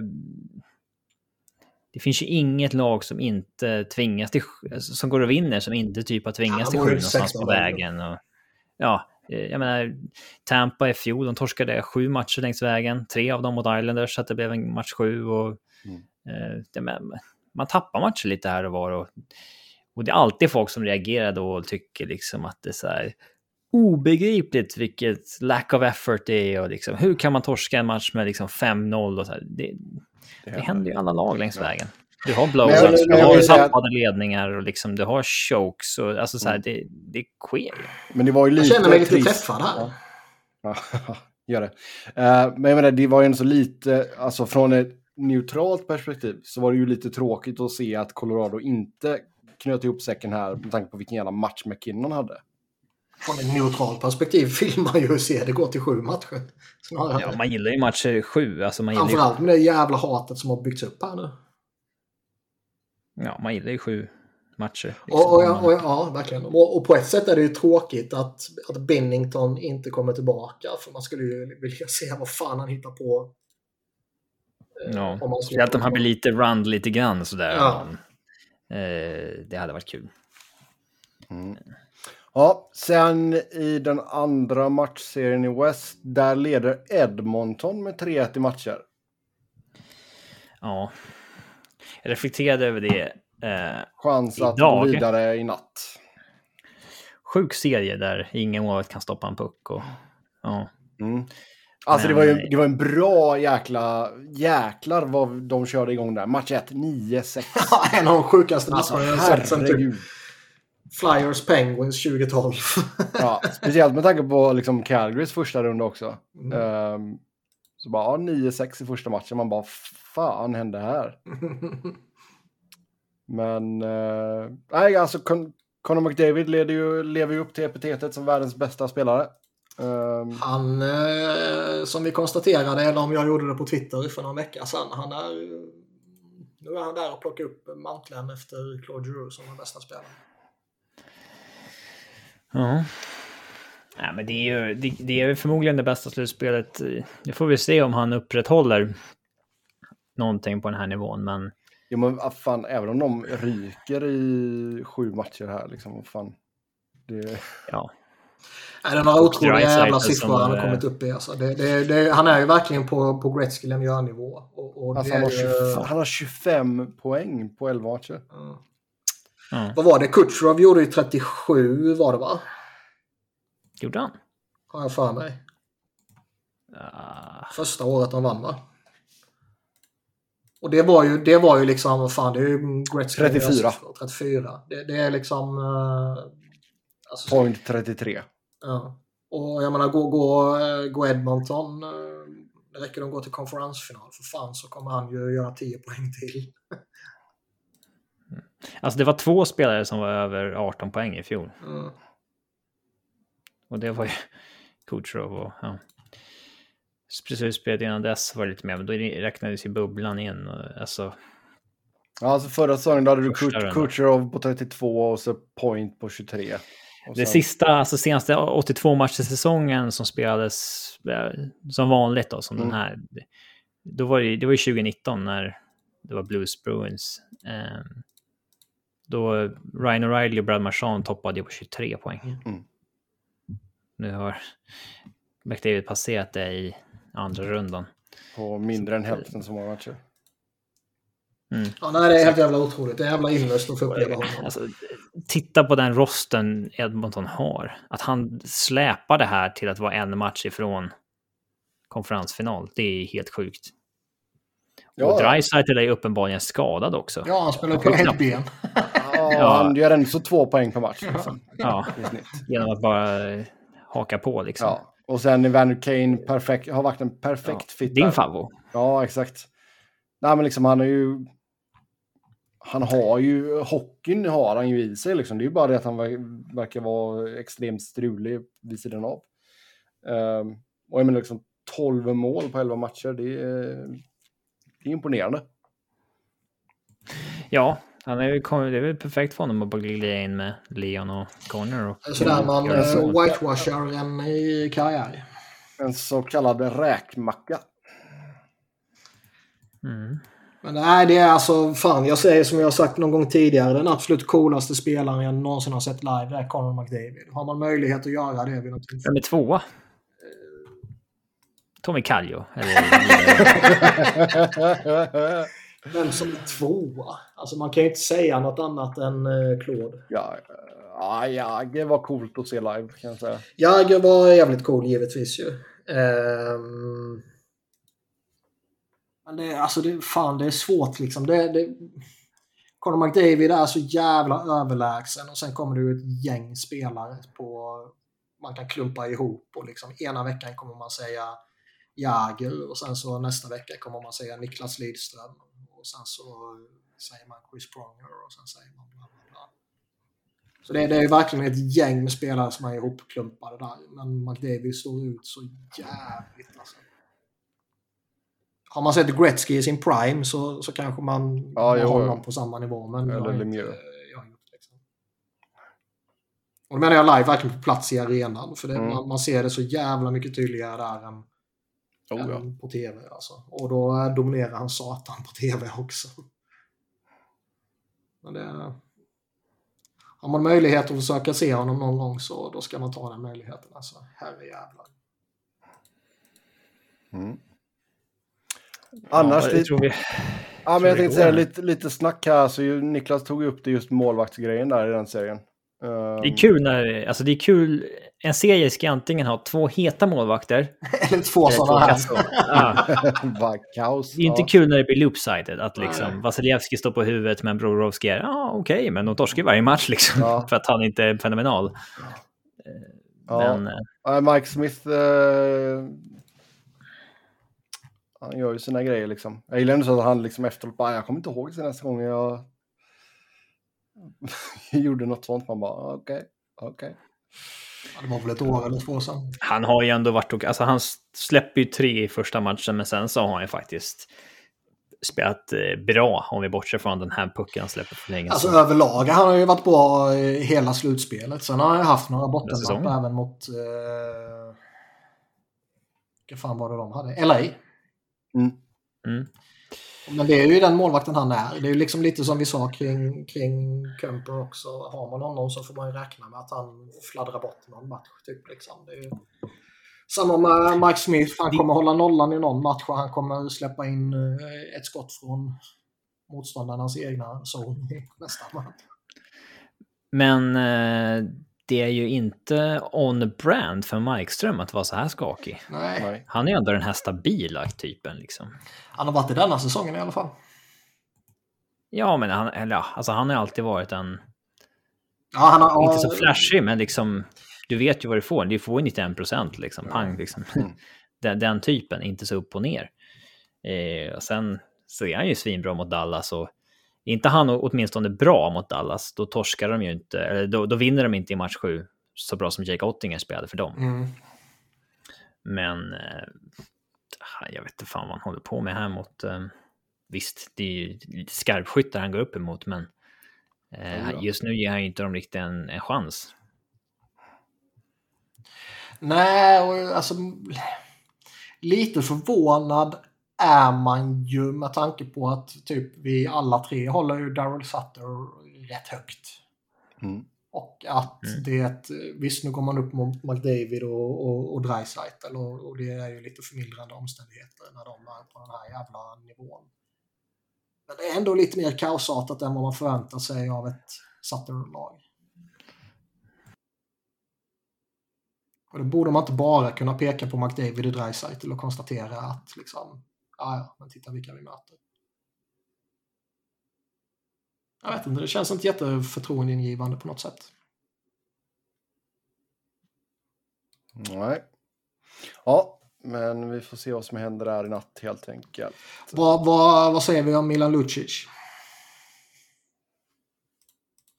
Att han inte är så bra på att åka skridskor. eh, men den är ju inte så farlig. Alltså den, jag tror att det hade varit en två minuter om det inte hade varit i läget i matchen när de ville kyla ner Och kanske någon annan spelare. situationen. Ja. Ja, alltså den är inte så farlig tycker jag. De, Nej, det blir ju lite mer extremt eftersom det är just han med allt vad det innebär. Ja, man har ju på den här, det är ju inte, det är ju inte, Inte alls Ryan den Miller. Nej, när han verkligen bestämmer sig för att proppa Ja, Ryan. Miller. Eh, Ja, nej, nej, nej. Hade han gått in med full kraft där så... Då hade ju inte Smith rest sig upp. Tror jag inte. Mm. En rolig serie för, för uh, så här, den, den neutrala. Oh, ja. Men är det värdigt? Alltså, ska ett av de här två lagen vara en konferensfinal? Alltså det... Nej. Det blir liksom lite... Per, per, det blir lite... De här divisionerna är ju inte lika starka ens nära. Nej, så är det ju. Calgary kan man väl eh, blicka tillbaka på, på grundserien och kanske måla upp de, de ändå. Ja. Liksom. Men det de har visat i slutspelet är ju inte övertygande. Mm. Och Edmonton är ju alltså... Det är väldigt intressant för, för det har ju blivit lite snack om att Calgary går efter Dreisaitls eh, fot. Och det var ju något klipp som cirkulerade på Twitter där eh, jag tror det är tre spelare hugger honom under typ en 20 sekunders sekvens eller någonting. Och att det typ ligan följer situationen och ser så att det inte eskalerar eller något sånt där. Men, men liksom... Är det okej okay eller inte? Det är svårt. Idioti att inte göra det. Om, om, om man vet om att en spelare dras med en skada så är det klart att man ska försöka utnyttja det. Uh, ja, alltså så länge man håller, länge man håller sig inom... på rätt sida gränsen. Man kan ju inte ta en massa utvisningar och sätta laget i skiten genom att släppa in massa mål i, i numerärt underläge. Men att hugga lite med klubban över foten är ju liksom 999 gånger av tusen så kommer det ju inte generera någonting och den tusende gången kanske man får en otrolig tripping-utvisning. Typ. Alltså det lika självklart som det är att liksom någon spelar med en sargad axel och försöka smälla honom i axeln in i sargen hela tiden. Det är lika självklart tycker jag det är att hugga honom över foten varenda tillfälle man får. Ja. Man gör inte sitt jävla jobb om man inte gör det. Mm. Ja. Det är kul när folk säger sådär, jag skulle aldrig hoppas att någon var skadad i andra laget. Så, skitsnack. Det, ja, fan, det är klart man gör det. Ja. Alltså det, det är inte så att jag säger, ja men vad kul att Tory Krug är tillbaks. alltså, jag unnar honom det. Ja. Ja. För, ja. Kul att han är frisk igen. Mm. Liksom det, så funkar det inte. Liksom. Uh... Men det känns ju inte som att Edmonton kommer tappa 3-1. Inte när McDavid och Dreisaitl spelar på den här nivån. Skulle, skulle båda de två bara kollapsa av någon jävla anledning och inte producera längre, då, då kan ju Edmonton choka så bara sjunga om det givetvis. Mm. Oh, ja. Men de, de två kommer ju vinna minst en av tre matcher. Mm. Och Calgary har ju liksom, de har ju slirat till på något jävla sätt. Det, det stämmer inte för dem, det känns det som. Nej. Ja, vi tar väl och hoppar in på lite lyssnarfrågor då. Som har ett stort tack till er som har skrivit till oss. Uh, först ut, Tarasenko gör en grym säsong i St. Louis. Lista topp fem spelare som Seattle borde ha tagit, men inte tog i expansionsdraften. ja. Uh... Vi kommer ihåg vad de hade att tillgå också. Ja, ja, det är väl inte så svårt att ta fram. Uh, men... Uh, alltså den verkar inte ligga kvar på uh, Cap Friendly. Seattle, expansion draft, exp, exp, ja, tillgängliga spelare. Um, Okej, okay, det var inte så... Jo, där finns under uh, arkiv. Under arkiv? Här kan man se, verkar det som. Men då får man gå igenom varenda jävla lag. Ja. Och sen, det handlar ju också om vilken, eh, vilken approach man vill ha till det här. Eh, men några liksom uppenbara som de kanske borde tagit, det är kanske en... Eh, det är kanske en Matt Duchene. Mm. En Tarasenko definitivt tycker jag. Mm. Jag tycker ändå man, man, man alltså det, det, fanns en osäkerhet kring honom. Man valde... Um... Tarasenko hade inte så långt avtal dock. Nej, han har väl ett år till va? Eller är han på sista året till och med? Han har ett år kvar nu. Så han hade två år då. Men man valde ju, vad heter han, backen... Um... Eh, Vince Dunn. Vince Dunn, ja. Och eh, det fanns en osäkerhetsfaktor kring Tarasenko. Man plockade han som ändå har ett bra anseende och är en bra spelare. Liksom. Jag, jag tycker det... Jag skulle valt Tarasenko, men jag tycker inte att det här är att skita ner sig fullkomligt. Och sen det här snacket om att de ville ha för mycket för att ta spelare som var... Mm. Då skulle man vilja återgå till några av de dealsen och se vad... Okej, vad blev de erbjudna för att ta en Voracek eller en Ghost av Philly? Mm. Vad blev de erbjudna för att ta Tarasenko? Eller vad blev de erbjudna för att ta Duchene? För att alltså, ak ackumulerar man värdet i de, i de grejerna också, då tror jag det är många dealar de skulle vilja ha, göra om.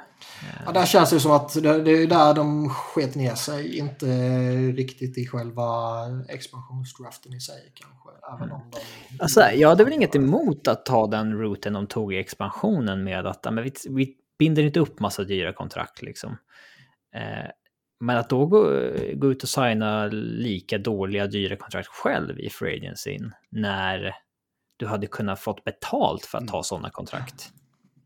Det var ju det märkliga. För det, det var ju inte så att de var jävligt restriktiva med vilka längre kontrakt de delade ut på free agency. Mm. Men så här, svårt så... Visst, alltså jag, Oleksiak, Adam Larsson, att få det där backparet, det var väl... Det var väl fine, men... Sen hade man kanske sett på Seattle med helt annat ljus om, om Grobauer här bara var varit, liksom, hade bara varit okej. Okay. Vad... Och inte liksom totalt sabotera för laget. Försöker man komma ihåg exakt vad, vem de tog från vilket lag också. Um... Ja, det är Sitt, sitter man och jag sitter och småskalar lite här framme i Minnesota nu och det är liksom inte mycket man reagerar över att den jäveln skulle ha plockat istället. Mm. Men, det måste men... finnas någon som har liksom fått ett genombrott som det är väldigt lätt att säga i hindsight att de borde tagit. Typ såhär Mason, Mason Marshment, Marshment i, mm. i Florida. Han måste väl vara tillgänglig. Florida, vi ska se, vad har vi Florida? Han hade ju inte gjort ett piss.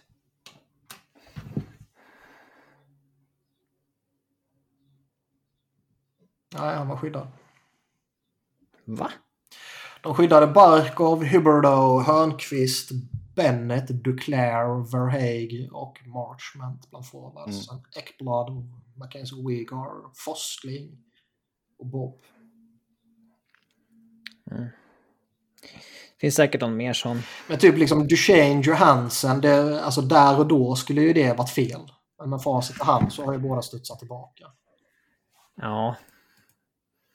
Problemet var att det var så långa kontrakt. Men samtidigt, de var ju rädda för att ta Voracek, Tarasenko-kontrakten också som inte var så långa. Mm. Den enda de verkade ha en rejäl diskussion kring var ju Care Price. Och det var väl en jävla tur. Visserligen, jag vet inte om det hade kunnat gått så mycket sämre. Då hade, ju, hade de ju åtminstone inte signat det här grova kontraktet. Men han kanske slutar tillbaka nästa år och är helt fin. Ja, han kan vara bäst i ligan nästa år. Ja. Ja. Alltså Men, jag tycker, ja, alltså kollar man på Philly bara, alltså de, de kunde fått Voracek eller Ghost och, och liksom istället tog de ju jag har glömt vilken sopa fan var det. Carson Twarinski liksom. Det är en jävla nobody. Där kunde de ha fått ut en, en användbar spelare. spelare liksom. Eller tradat honom vidare. Så det var väl en tabbe tycker jag.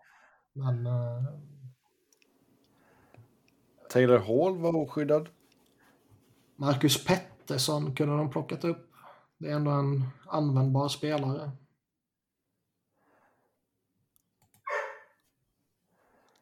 Det är några sådana här småspelare. Alltså det är ju Tarasenko som är den stora. Och jag tycker det inte är skandal att man plockade Winston där och då. Alltså. Jag skulle själv ha givet, som jag sa, tagit chansen på Tarasenko. Men... Mm. Mm. Det finns ja, väl något i Tampa om man tycker att Johnny Gord, man skulle vilja ha något annat kanske. Men, mm. det är väl det. Ja, eh, sen vad tror vi, vad tror ni kommer hända i Toronto nu? Nu tog vi inte den förra veckan. Tog väl nyss, eller? Eh, vet ej, vi pratade om Toronto i alla fall. Jag tror att de eh, eventuellt kommer göra en större trade, men front office lär ju ingenting ske. Nej. Ja, sen är uh, Seth Jarvis en bättre spelare idag och kommer han vara det framåt jämfört med Rangers Kidline, speciellt Lafreniere och Kakko. Jag tror den här eh, ställdes innan den här serien drog igång. Mm. Och Lafreniere har ju fått lite beröm nu. Capo är ju svår dock. Men Jarvis, alltså det är väl dött lopp mellan dem nu kanske. Jag tror fortfarande att Lafreniere över tid är den jag skulle lägga mina pengar på. Mm.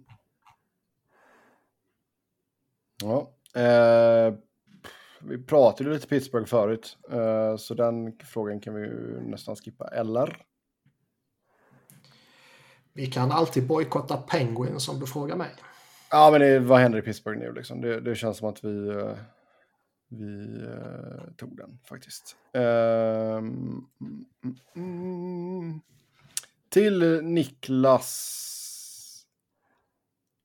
Redraft 2017 med facit i hand. Devils plockar McCar, men vem tar Philly? Det här är också intressant för att för tre år sedan så vill jag minnas att eh, vi pratade lite om den här draften och att då Niklas slog fast utav helvete att eh, om det draftas om idag så är ju, går ju Elias Pettersson tok etta. Och sen så kan man ha liksom en preferens om man föredrar Heiskanen eller Makar som två. Jag tror tvärtom. Men där har det ju ändrats också liksom. Ja, det... alltså spontant skulle jag ju säga att jag skulle sagt eh, Heiskanen, Makar och sen Pettersson. Jag kan, jag kan inte suttit och, och hypat upp min fiende Elias Pettersson. Jag tror nog att du gjorde det. Jo, jo men det var liksom där. Du sa, vadå, tror du inte att Elias Pettersson hade gått som etta om ni... Det låter väldigt eh, oniklas. Ja.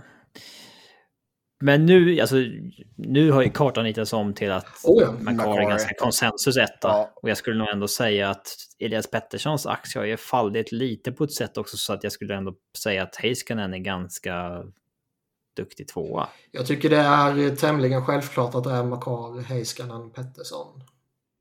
Ja. Bakom dem och sen in, så Inte för att snacka ner Pettersson så, Jo, men det det är... Men jag menar bakom den sen, jag menar efter det här slutspelet kan man ju börja höja upp Jake Ottinger till fyr, fyr, fyr, fyrdeplatsen. Vad säger man? Fjärdeplatsen. Fjärde heter det. På, Jason Robertson framförallt. Mm. ja, Nick Suzuki. Alltså Jason Robertson är ju typ topp tre left-winger i ligan. Ja. Alltså det finns säkert de som idag skulle plocka Jason Robertson före Elias Pettersson. Mm. Ganska många tror jag. Mm. Eh, så att... Eh...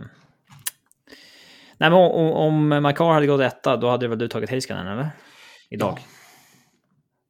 Det skulle jag ha gjort även om Elias Pettersson fortfarande skulle vara tajpad eftersom jag hatar svenskar. Ja. Jason Robertson hade väl lockat också. Alltså. Han är för jävla Ja, bra, alltså. det är han. Men alltså en sån jävla toppback som Heiskanen ändå är och har potential för att bli ännu mycket mer. Som inte gör poäng. Nej. Lite omodernt. Men eh, jag skulle ändå betta på honom. Drake Batherson i, fem, i fjärde rundan också. Den Ja, nej, det är ju en bra 10. pickup. Den hade gått topp 10. Annars, fan, det är många i första, visst 2017, det är inte jättelångt tid tillbaka, men det är många i första rundan som man liksom bara undrar över vilka de ens är. Typ. Inte riktigt, Men det är ju men, men, eh, Alltså när draften snack, hypas upp, då är vi alltid där att det är så här, det känns som att varenda en av de här kommer bli en superstjärna för att det pratas om deras ceelingar, det här och det liksom. Men vi vet ju att hälften av gubbarna i första rundan blir ju inte ett skit oftast. Eller det säger ju historien. Mm. Liksom statistiken. Och eh, Så lär det bli även denna, denna sommar. Ja. Det enda vi vet inför draften är att oavsett vem Flyers plockar så kommer han floppa. Och vi hoppar vidare till 2018 då, då Flyers tar Faraby och Jay O'Brien. Vem fan är Jay O'Brien? Eh, Jay O'Brien är någon dude som... Eh... En regeln som de råkat. De får bara. han, är, han är ju... Han draftades ju och sen eh, blev han jättemisslyckad i...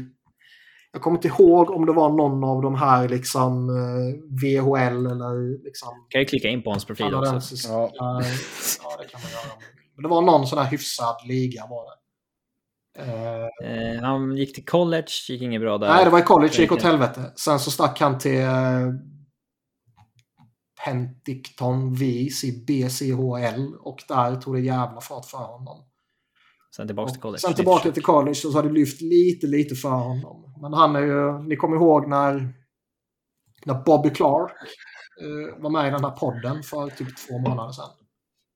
Så pratade vi lite om den. Jag kommer inte ihåg om vi pratade i podden eller off-podd. Men då, prat, då nämnde ju Bobby Clark liksom att fan vi måste drafta bättre. Hextall det skets under honom. Vi plockade massa spelare i för, första rundan och fan de kommer aldrig nå NHL. Liksom. Jay O'Brien var ju en av dem som han rimligtvis syftade på då. Mm. Eh, Men om, du, om den här draften gjordes om, Faraby och Jay O'Brien-valet, så är det fortfarande Faraby kanske, men kanske en Rasmus Sandin eller någonting på. Faraby eh, gillar jag jättemycket. ju. Sen eh, vad man skulle plocka. Kan Andre Miller kanske på... Ja, Miller tycker jag är intressant. Eh, Det är fusk att gå ner och plocka någon liksom i femte rundan som blir succé. nej, man får ju blicka lite strax bakom för. Ja. Typ... Eh, alltså, Rasmus Kupari är ju mer intressant än Jay jävla O'Brien. Liksom. Ken Andre Miller är ju serviceable. Mm. Rasmus Sandin är ju bra också. Ja, det finns nog något Eh. i Nils Lundqvist också. 2019, Cam Jorken där då. Där, den är ju intressant, för där var det ändå många röster för en Alex Newhook eller en Cole Caulfield framför allt. De, eh, de bytte väl ner sig också. Ja, från Victor, det var ju Victor Söderström-valet man hade va? Mm. Jag för Arizona bytte väl upp för att ha honom? Ja, jag har för mig det. Mm. Alla ville ju ha eh, Caulfield där givetvis ju. Och eh, efter den här... Den hade man väl varit sugen på att byta i med första hand va? Alltså jag gillar ju Cam York. Jag tror det finns en spelare i Cam York. Jag tror han kommer bli eh, nyttig framöver. Men jag tror inte det finns samma impact-potential i honom som det finns i Caulfield till exempel. Mm. Jag hoppades ju att Caulfield skulle falla Mm. till Avs. Newhook är ju ett bra pick dock där tycker jag. Ja, eh, det känns som att de ändå fick en spelare där. Det hade, Blickar, det, ja. blickar man bak i första rundan heller så är det fan inte mycket bakom där heller. Alltså. Ja, nu är vi så nära in på nuet så att det är Mm. svårt att säga. Ja. Spelare har inte hunnit eh, bli någonting än. Eh, Nej, så är det det, det blir svårare och svårare att eh, det blir mindre och mindre hindsight ju längre vi kommer. Året efter det så har man 23 och tar Tyson Forrester. Är han fortfarande... Eller är han en av Bobby Clarks gubbar? Nej, det är väl lite för tidigt. Han har haft lite skadeproblem också. Okej, men då är jag. Det, det, är inget bra när sånt kommer. Nej, jag tror väl att eh, de flesta... Hade du bytt han nu mot en Justin Barron eller en Jacob Ja, för fan. Jake Neighbors eller någonting liksom. Definitivt. Ja. Jag skulle skicka honom åt helvete och ta vem som helst av Baron Neighbors eller Perron. Eh, Ja. Men, men eh, jag tror, alltså känslan är nog att de flesta fansen nog ändå har skrivit av honom också. Man hade inget val i första rundan 2021. Nej, Vad bytte man det mot? Ristolainen. Ja, just det. Jaha, ja just det. Det är ju bara det är förra året. tror jag. Eh, Ja. Ja. Vilket val var deras? Rimligtvis Buffalos där, nummer 14. va? ja, Isak Rosén. Hmm. Mm. Där känns det ju som det att... låter sent. Nej, man var väl middle of the pack, antar jag. Om inte Buffalo har bytt ner sig så att säga. Under, Jo, Under ja, skit, draften. ja, skitsamma. Det var ju Ja. där omkring i alla fall. Nu går vi vidare. Eh, får inte tekningar en större psykologisk effekt i en slutspelserie än i serielunken? Ja, alltså du får ju ett övertag på en viss spelare och sådär som kan eh, bli viktigt. Alltså möter man i princip samma center varannan dag i 6-7 matcher och du krossar honom så tror jag definitivt det kan ligga något i det. Mm. Tekningar i sig är ju liksom inte oviktiga så. Däremot så liksom skillnaden mot att vinna 55 eller 52 procent är ju, Det är den som är överdriven. ja det är den som är djupt överdriven. Att du liksom tar en eh, sämre spelare för att han har 2% bättre tek. Ja. Eh, det, det är där du får skärpa dig. Liksom. Eh, jag tror Avs har varit sämsta teckningslaget ännu all tre år i rad. Till att bara säga att det är inte så jävla viktigt. Men Nej, alltså det man vill ha är ju i alla fall en gubbe man kan slänga in och verkligen ta en nyckeltekning i liksom... Ja, det här med sju sekunder Ja. kvar teken. så, så är det Men det, det, det å andra sidan, det kommer ju rädda typ ett mål per säsong. Jo, men det målet kanske är i konferensfinalen, Game 7. Ja, men det finns ju inga spelare som är liksom 60 procent. Claude Giroux. Ja, men det finns ju ingen som är det kontinuerligt. Du kan ju ha någon som är uppe där och studsar en säsong. Men ingen som gör det. Nej, eh, riktigt så högt är det ju inte, men det finns ju några som ligger... eh, Och 60 procent, det är liksom obeskrivet Ja, högt. Att vinna 6 av 10. Men liksom Det höga att det- 50 procent finns det ju folk som, som ligger i återkommande. Ja, Bergeron är väl en av dem. men- Sen har vi... Vilka hoppas ni vinner kuppen nu? Eh, förutom Robin då. Eh, förutom att jag inte får vinna. Förutom, du, vi vet ju att du vill att Colorado ska vinna såklart. Eh, men jag säger väl Colorado i och med att jag har tippat att de ska vinna.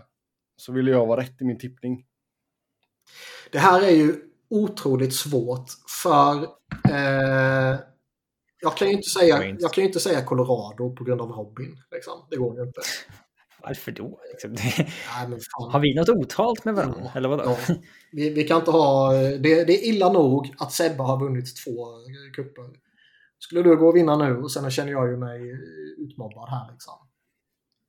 Vi har ju aldrig hånat Flyers eller någonting för deras uteblivna kupper i den här podden. Alltid visat så stor sympati och är empati för din situation. Och liksom Blues vill man ju in, absolut inte ska vinna på grund av liksom fan Craig Berube kan inte vinna två kupper. Nej, och verkar vara ett as allmänt. Ja. Liksom. Edmonton vill man ju inte ska vinna för, för liksom en sån grovt misskött organisation ska liksom inte kunna vinna. Och man vill ju att McDavid ska... Tvinga sig därifrån. Ja, när kontraktet går ut. Flames är väl... eh, Alltså den, den är ju lite Det hade varit okej om inte Kachuk kunde sluta tugga på sitt munskydd hela tiden. Det har vi, på tal av Tashak, så har vi glömt eh, deras nya hejarklacksledare. Ja, brorsa det. Jag twittrade ju om det. Eh, och sa att jag förstår att det är liksom en kulturskillnad på hur det funkar i, i Nordamerika och Europa. Men liksom, är det inga Ottawa-supportrar som tycker att det är lite...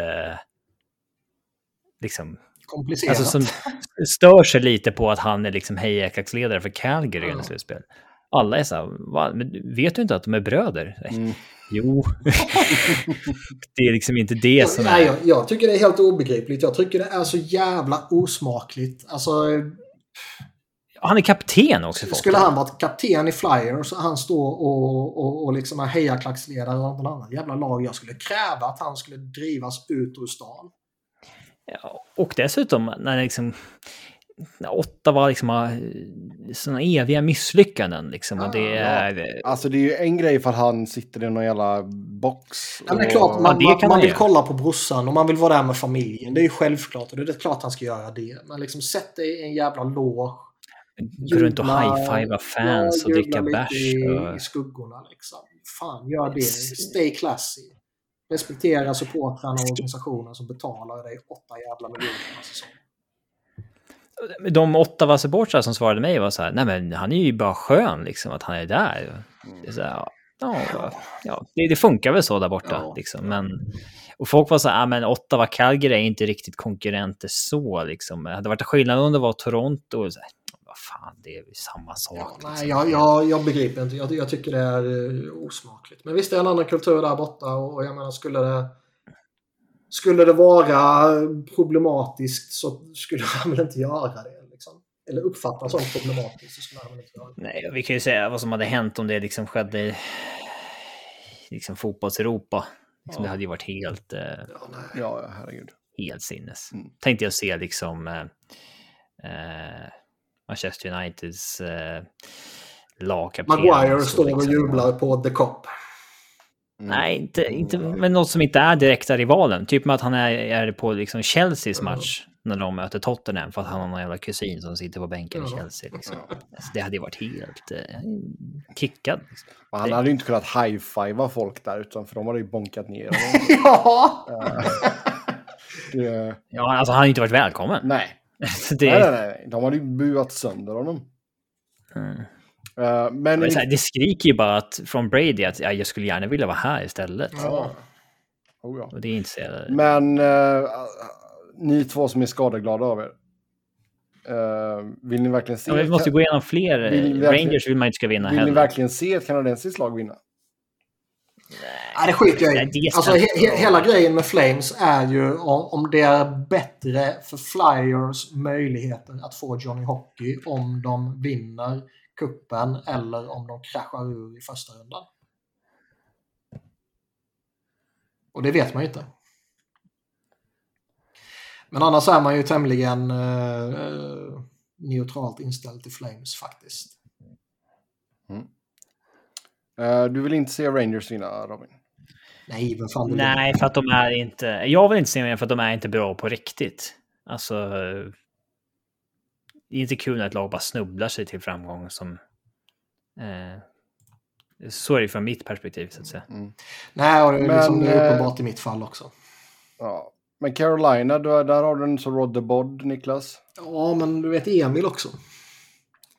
Han kommer ja. att bli så jävla odräglig. Tror du det? Jag, nej. Jo, det vet jag. Jag vet inte om han skulle bli odräglig, det tror jag inte. Oh ja, oh ja. Han skulle liksom olla grejer och posta till Växjö. Som... Han är ju lärare och allting. Liksom. Då, nej. För de gör ju inte sånt. Nej, nej. Vakna upp Sebbe. Så får... Uh, Tampa vill man väl inte. Liksom. De har redan vunnit sina två kupper även om det skulle vara sjukt. Du måste ju välja någon. Men, där, ja, men där, känner, där känner jag att det spelar inte någon roll ifall de vinner en tredje. Det, detta är redan en dynasti. Liksom. Det... Man blir inte ja, ja, men det är väl de då kanske. Två kupper. Nej men, nej men, ja men. Om de vinner två eller tre, det spelar inte så stor roll. Nej, det gör det kanske inte. Men vinner man tre i rad så är då, ju... då är det ju dynasti. Liksom. Och de gör ju, alltså de spelar ju positiv hockey, roliga att se ja, på. Sådär, så Undrar du inte Pat de... Maroon en fjärde rak? mm. Alltså, ja, alltså om man bara tittar Florida Man-kompatibel den människan. Vad sa du? Han är Florida Man-kompatibel. Ja, verkligen. Mr Maroon. Men om man bara tittar underhållsnivå framåt så är det väl Colorado mot Edmonton i konferensfinal där. Och ja, stora Mac-matchen. Mm. Och sen Tampa mot uh, Carolina. Ja, och sen, sen Colorado, mot Tampa, Tampa, i final. Ja. Ja, ja. ja jävlar. Mm. Ja. Då får man ju supporta Tampa. Match alltså. sju. Match sju, overtime. Mm. Tre mot tre. De bara, nu kör vi tre mot tre. Ja. Mm. Äh, eget initiativ från mm. lagen. Exakt. Yes. Eh, ska vi se. Borde inte Perons försökt att armbåga sönder Kadri efter målet kunnat straffats på isen? Jag har aldrig sett dem eh, straffa någon som nästan har träffat någon med någonting. Alltså det... Men de går ju bara på eh, resultat. Mm. Och Nino Niederreiter fick ju... Eh, alltså, ibland så glömmer man vilken sjuk sport hockey är egentligen när Nino Niederreiter får liksom en match för att han slashar Jonsson Fjällby i ansiktet på bänken för att han är lack med flit. alltså, det, det hade ju varit säsongs Du får sitta resten av säsongen i vilken sport som helst.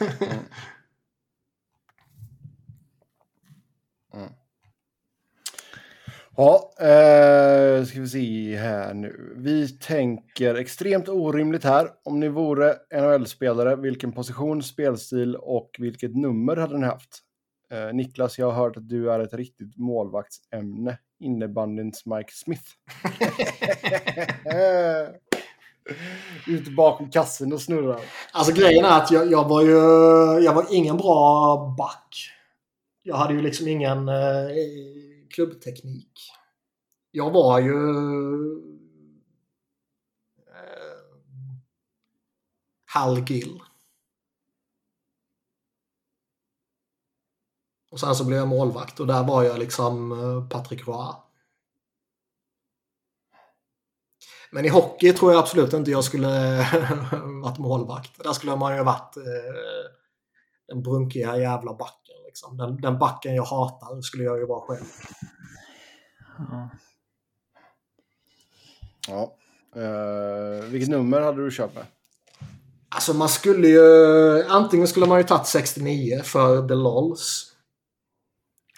Eller så skulle man ju tagit 66 bara för att mindfucka varenda jävel eftersom det tydligen är kontroversiellt. Ja, eh, någonting sånt. Eller att man tar nummer nio så lägger man till själv med liksom penna plus nio.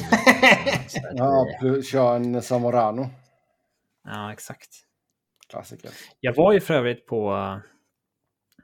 Eh, kanske säga, men jag var ju hos Perfect Day Media som producerar When, When We Were Kings-podden.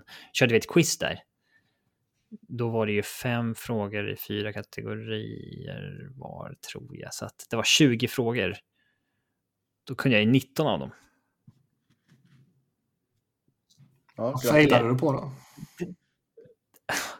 Ja, det här är helt otroligt. Vilket tröjnummer hade Daniel Andersson sista matchen i Malmö FF? Då inser ni att det är något specialnummer. ja,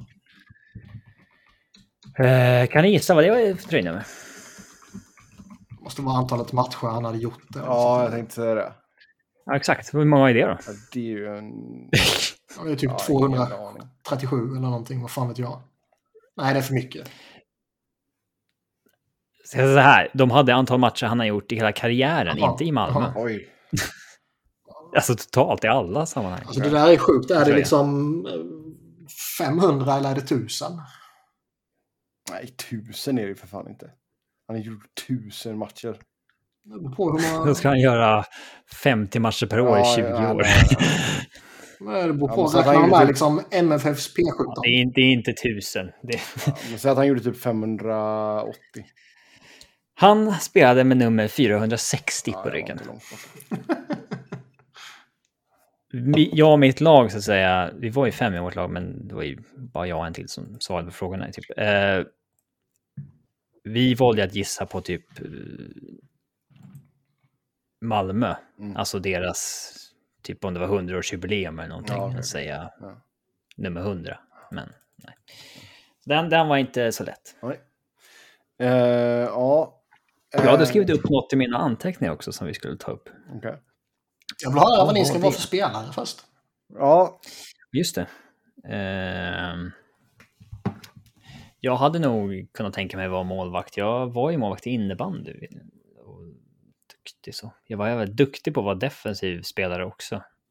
I fotboll. Även om jag insisterade på att spela forward så jag var jättedålig på det. Ehm, tråkigt är nog Nej, att jag, jag också vill säga målvakt. Det är jättetråkigt, men... eh, jag är Jason LaBarbara, helt enkelt. den glada reserven. Ja, den glada reserven som bara är, är, är med liksom. Eh, Vad hette han, eh, andra målvakten bakom Thomas Wernersson i Göteborg på 70-talet? To- Tobiasson, Ove. Oj, Tobias. eh, ja, vem fan var det som var hans backup där på, ja, det var framförallt under 80-talet. Stuart Eh, Taylor hade ju drömjobbet annars. Han var ju tredje målvakt i Manchester City. mm, Ja, ett tag. Sen så var det en annan. Först var det Richard Wright. Sen Ja. var det Stuart Taylor. Ja, det kanske är Wright som var det så jättemånga år. Sen var det Stuart Ja, Taylor till jag får några år kanske. Mm. Ja, men, typ Blanda ihop dem Arsenal-målvakterna. ja, men Lee Grant har ju varit det i i United ett tag liksom. Det, det måste ju är verkligen vara drömjobb. Liverpool plockade in Alex Manninger som det för några år sedan. Mm. Som man trodde liksom var pensionerad sedan typ 2007. Ja, Helt stört. Men han, eh, Ove Tobiasson, det var i Göteborg, det var han, ja, var det Ove Tobiasson han var ju... Ja. Han, eh, Thomas Wernersson var ju skadad i någon Europacupsmatch och sa liksom eh, Ove, du får spela. Och han sa, jag står fan inte. Så då, den reserven kan man ju vara. Så här, Nej, för, jag kan sitta här, men jag tänker faktiskt. Antingen det eller så ska man vara den här snubben i... eh, Det var ju för några år sedan. Satt på bänken i typ något lag som gick långt i FA-cupen eller något sånt där. Supertjock. Satt och käkade paj och grejer på... på Ja, ja, han ja. Mm. Ja, men jag tror Jason LaBarbara. Eh, jag hade spelat med nummer 13 för jag fyller år den 13. Så tråkig är jag. Mm. Eh, nummer... Jag spelade Ja, fotboll jag hade jag nummer två och det var taktiskt för när de ropar upp laguppställningen så kommer man ju alltid ihåg de första namnen. Du menar publiken Ja, ja. runt om eller vad? Ja, fan. Jag hade velat eh, få en utespelare att ha nummer ett i hockey. Ja. Och då hade man kunnat köra det. ja. Stuckit ut lite så. En Getzlaff center med nummer ett. Ja, Eller nu typ finns det ju liksom inga sådana här udda nummer. Ja. Jag minns att Offside gjorde ju något så här, de försökte ju fråga alla spelare i Allsvenskan som hade 99, varför har du 99? Liksom, för att vi stack ut i Sverige med, vi hade typ sex stycken 99 i Mm. någon säsong här. Och då, sa- då sa alla typ så här, ah, man sticker ut för det är ingen annan som har det typ. Mm.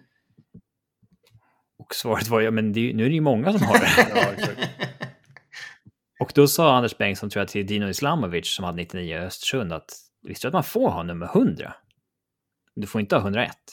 Och så sa jag, oh, åh fan, liksom. Så, lite sugen där. Ja.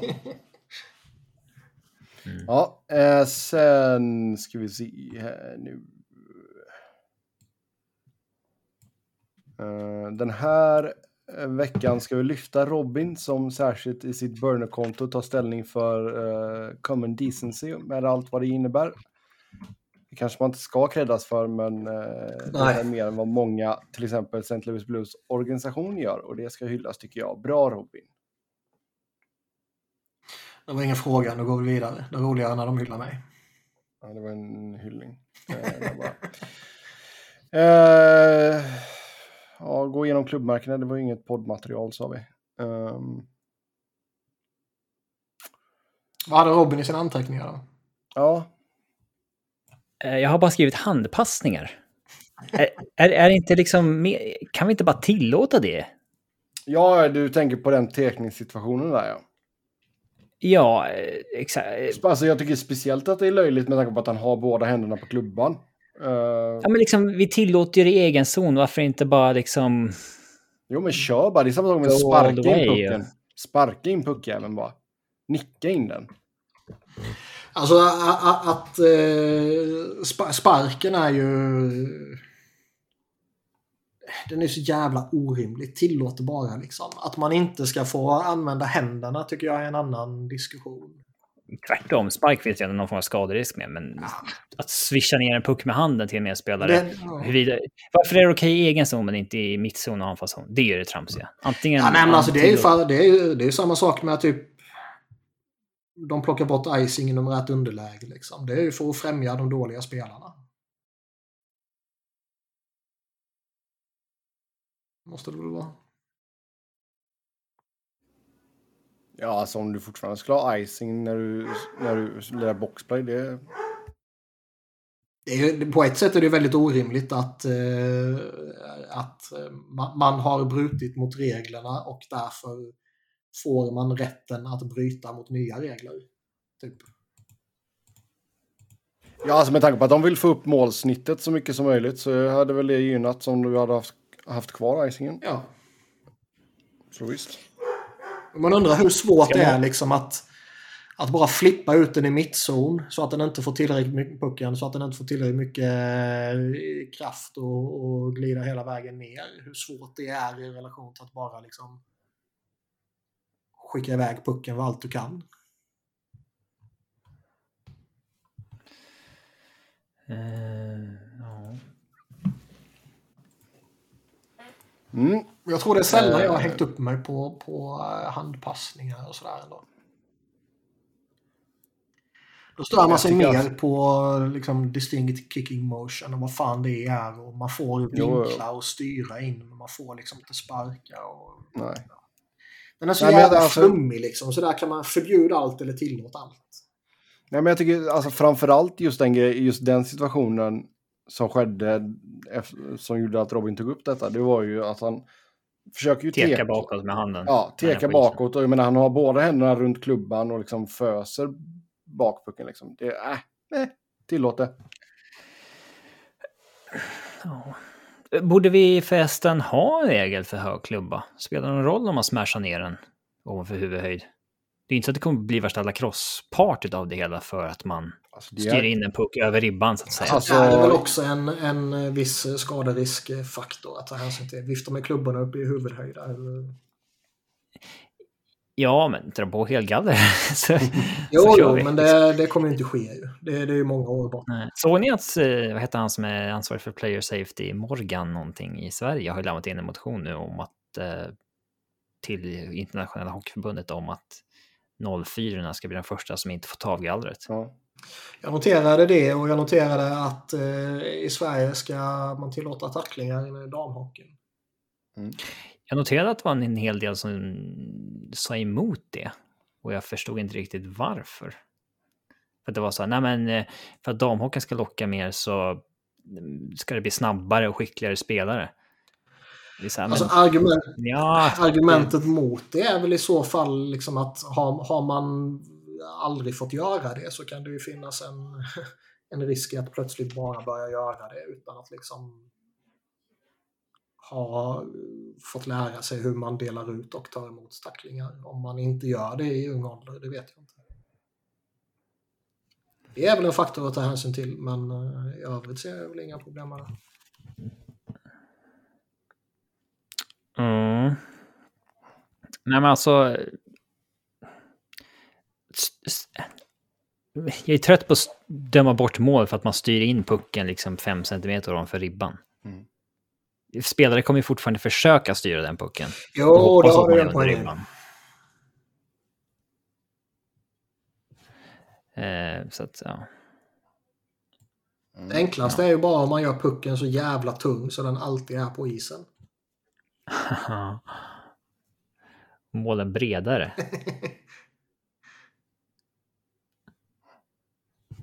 Ja. Då tar vi och knyter ihop säcken för idag. Som vanligt ska ni köta hockey med oss via Twitter. Mig hittar ni på @sebnoren. Vi måste ju säga att vi, Ja. vi, eh, vi planerade ju för en tyst minut idag. För, eh, För Ray Liotta. skådisen som dog eller? Ja. Jag hade inte sett honom i någonting förutom i eh, att han är en dryg snubbe i Wild Hogs som kom 2007.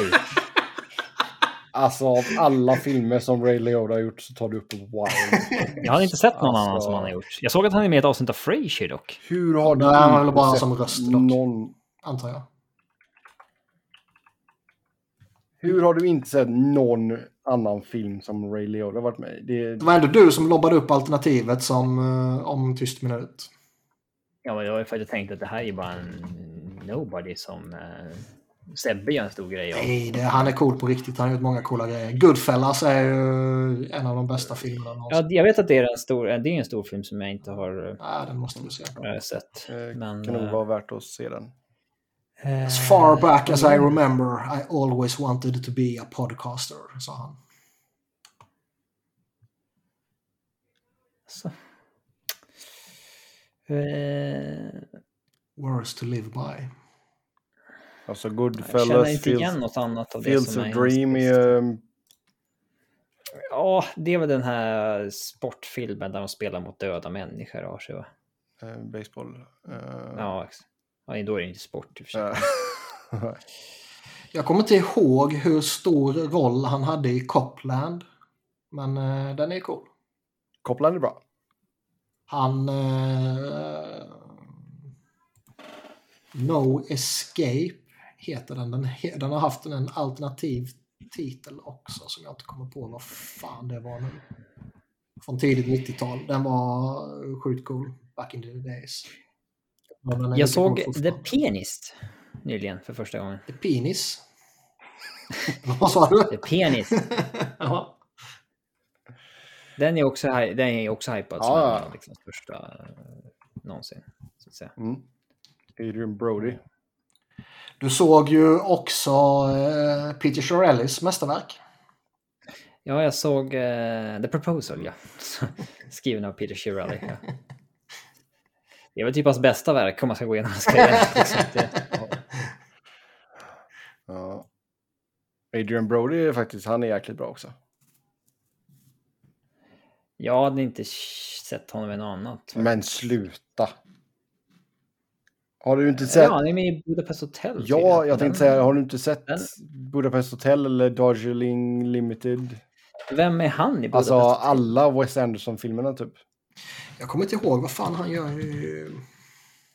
I, i Budapest Hotel, han är ju en av de där uh, Gestapo-officerarna. Uh, då har han väl en väldigt ja, liten roll. Nej. Eller, eller nej, vänta nu. Han är... Han är en av dem på tågen. Eller? Han är en av uh, arvingarna igen. Ja, just det. Mustasch där. Ja. Det är uh, Edward Norton som är Gestapo. Mm, det stämmer. Ah, ja, exakt. Jävlar vad bra den filmen är. Jag tycker, den är lite speciell, men ja visst. Den jag tycker är, den är alltså, så fantastisk. Jag kommer ihåg... Jag... Gillar, man, gillar man Wes Anderson, det är ju en av hans bättre filmer. Mm.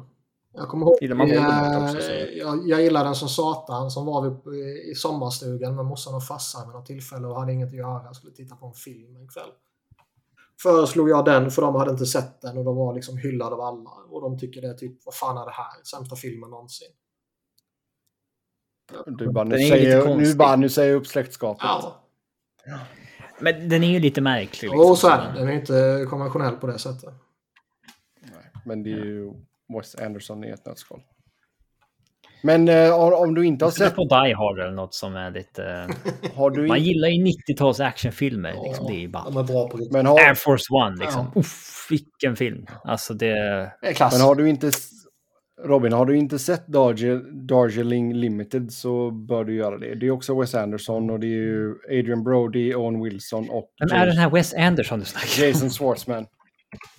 Jaha, du snackar om regissören? Ja, ja. Jag har ingen aning om vem som, vem som regisserar filmen. Mm. Man ser om det är en Michael Bay-film såklart. Allting bara exploderar. ja, exakt. Ja. Ja. Nej, men då, då, jag tror att jag uttalar det hyfsat rätt. Har ni sett Team America på länge? För den finns ju på Viaplay nu. Nej, det var nog många länge sedan. Den borde man se om alltså. Ja, för den... Men den man måste ju se den osensurerade. Mm. ja. Jag såg också Spotlight häromdagen igen. Den är ju också mörk, men... Ja, det är klass. Den är, den är över, den har över 8 i betyg på IMDB av en, en anledning. Jag gillar alltid filmer som är baserade på sanna historier. Då är det så här. Ja, mm. Det blir lite ballare. Liksom. Eh, Top Gun Maverick måste man ju gå och se. Ja, det är rätt sjukt att man inte har sett den ännu. Jag undrar om man fortfarande är lite sådär... Eh, ja, den går ju upp på bio imorgon. Typ, liksom. Eller? Va? Top Gun Maverick, den går upp på bio imorgon. Nej, den har väl redan börjat här tror jag. Ja, här gick den upp, går den upp imorgon. Ja, för mig. Den, den har ju gått ut på olika... De brukar ju gå ut uh, olika på olika ställen.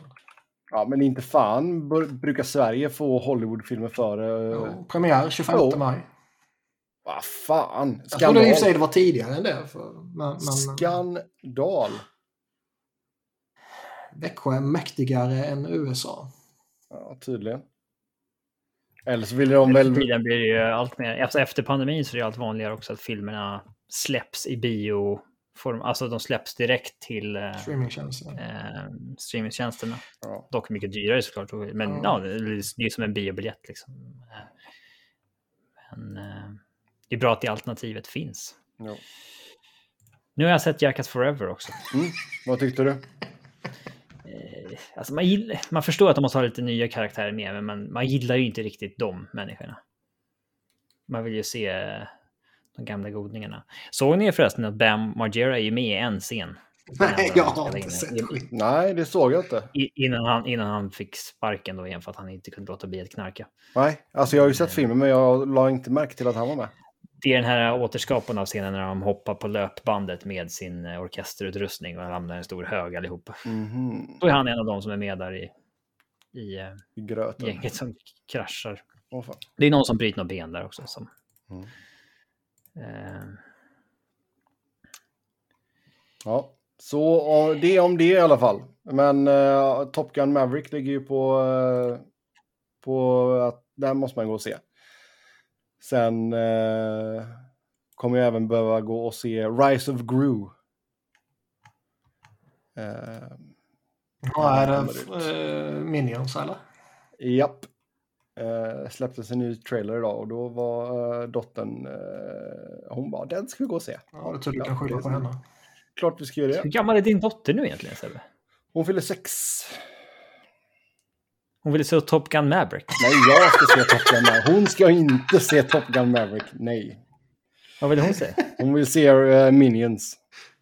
Jaha, går du med på det? Ni får ju rösta om det, herregud. Ja. Eh, ja, nej. Det, jag kan säga Hur fan gammal hon nu blir egentligen? Clou- Cloudy with a chance of meatballs har ju gått varm här de senaste veckorna. Eh, och hittat dem igen på Netflix. Eh, Ja.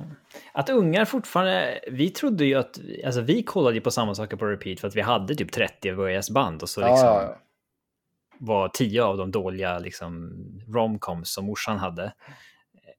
Så det var typ 15 filmer som var ens Alltså jag, där hade jag det så jäkla bra. För min, min morfar hade ju alltså alla Rocky-filmerna. Rambo-filmerna.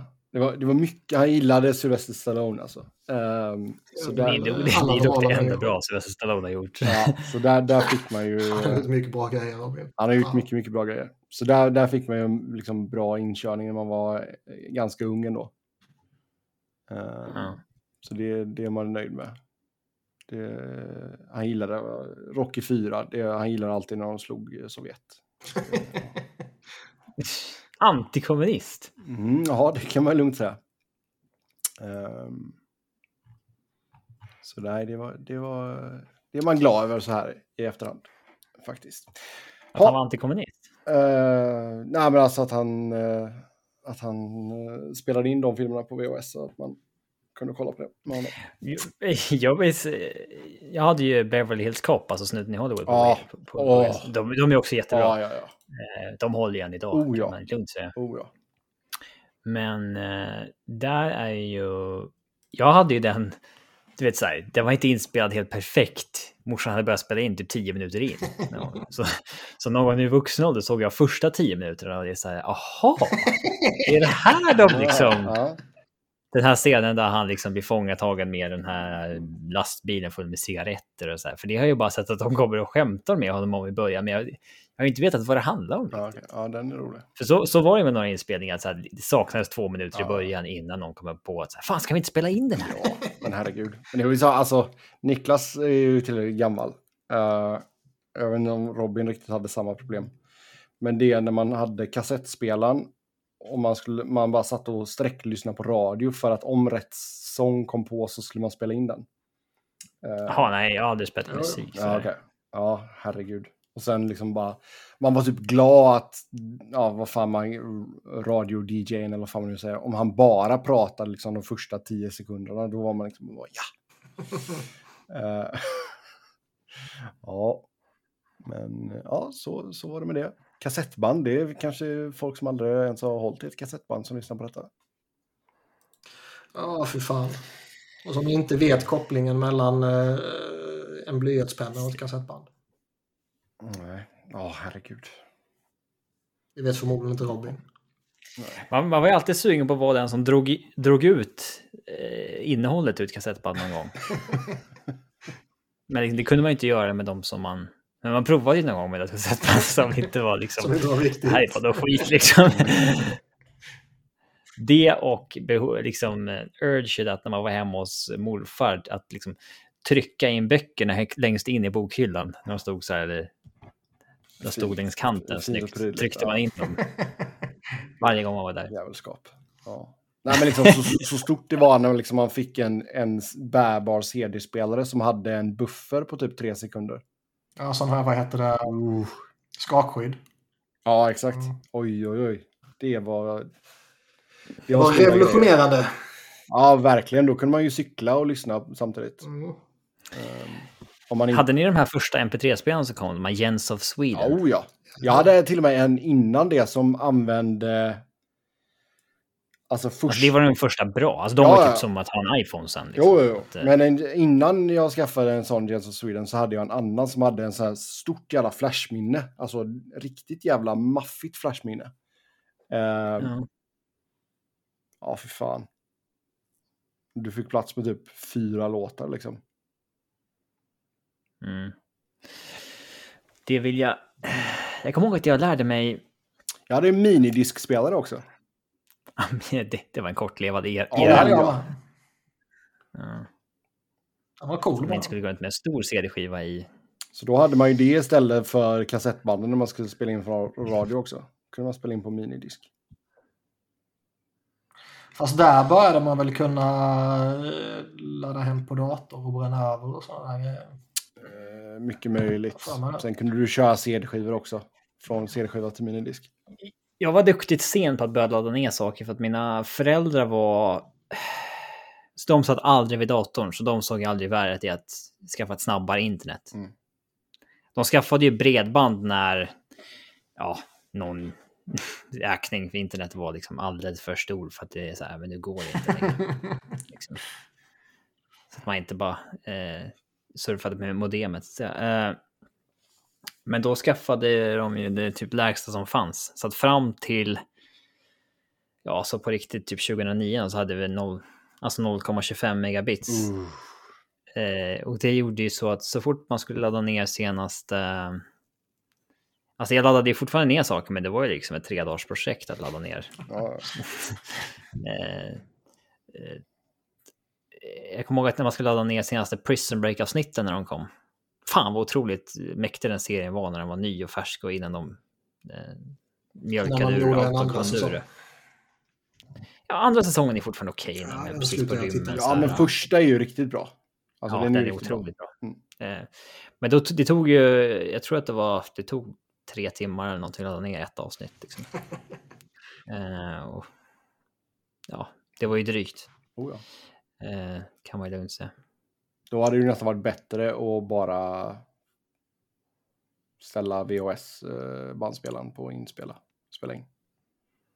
Nej, fast man laddade ju ner dem när de hade kommit till USA. De gick ju inte på tv i Sverige Hur mycket för flera veckor sedan. Ja, okej, okej. Du var med. Du var med. Mm. Så man låg ju alltid före dem som inte laddade ner. Så här, man låg tre, fyra avsnitt före dem i, eh, i skolan. Mm. De som kollade på tv. Robins peak. Ja, uh, ja. ja. Då tar... Fan man fick ligga då. när, man visste, när man visste hur det gick i Prison Break-avsnitten och sådär. Kunde man mjölka. ja, ja. Uh, då tar vi och säger tack och adjö för den här gången. Uh, som sagt, vill ni köta Information är makt. Ja, vill, ni, vill, ni köpa, vill ni köta hockey med oss, som sagt, så går det bra via Twitter. Mig hittar ni på Norden, Niklas Pett, Niklas Wiberg, Niklas C. Wiberg med enkel V, Robin på R. Underscore Fredriksson, podden på SV Fans NHL podd, podd med ett D. Tills nästa gång, ha det gött, hej!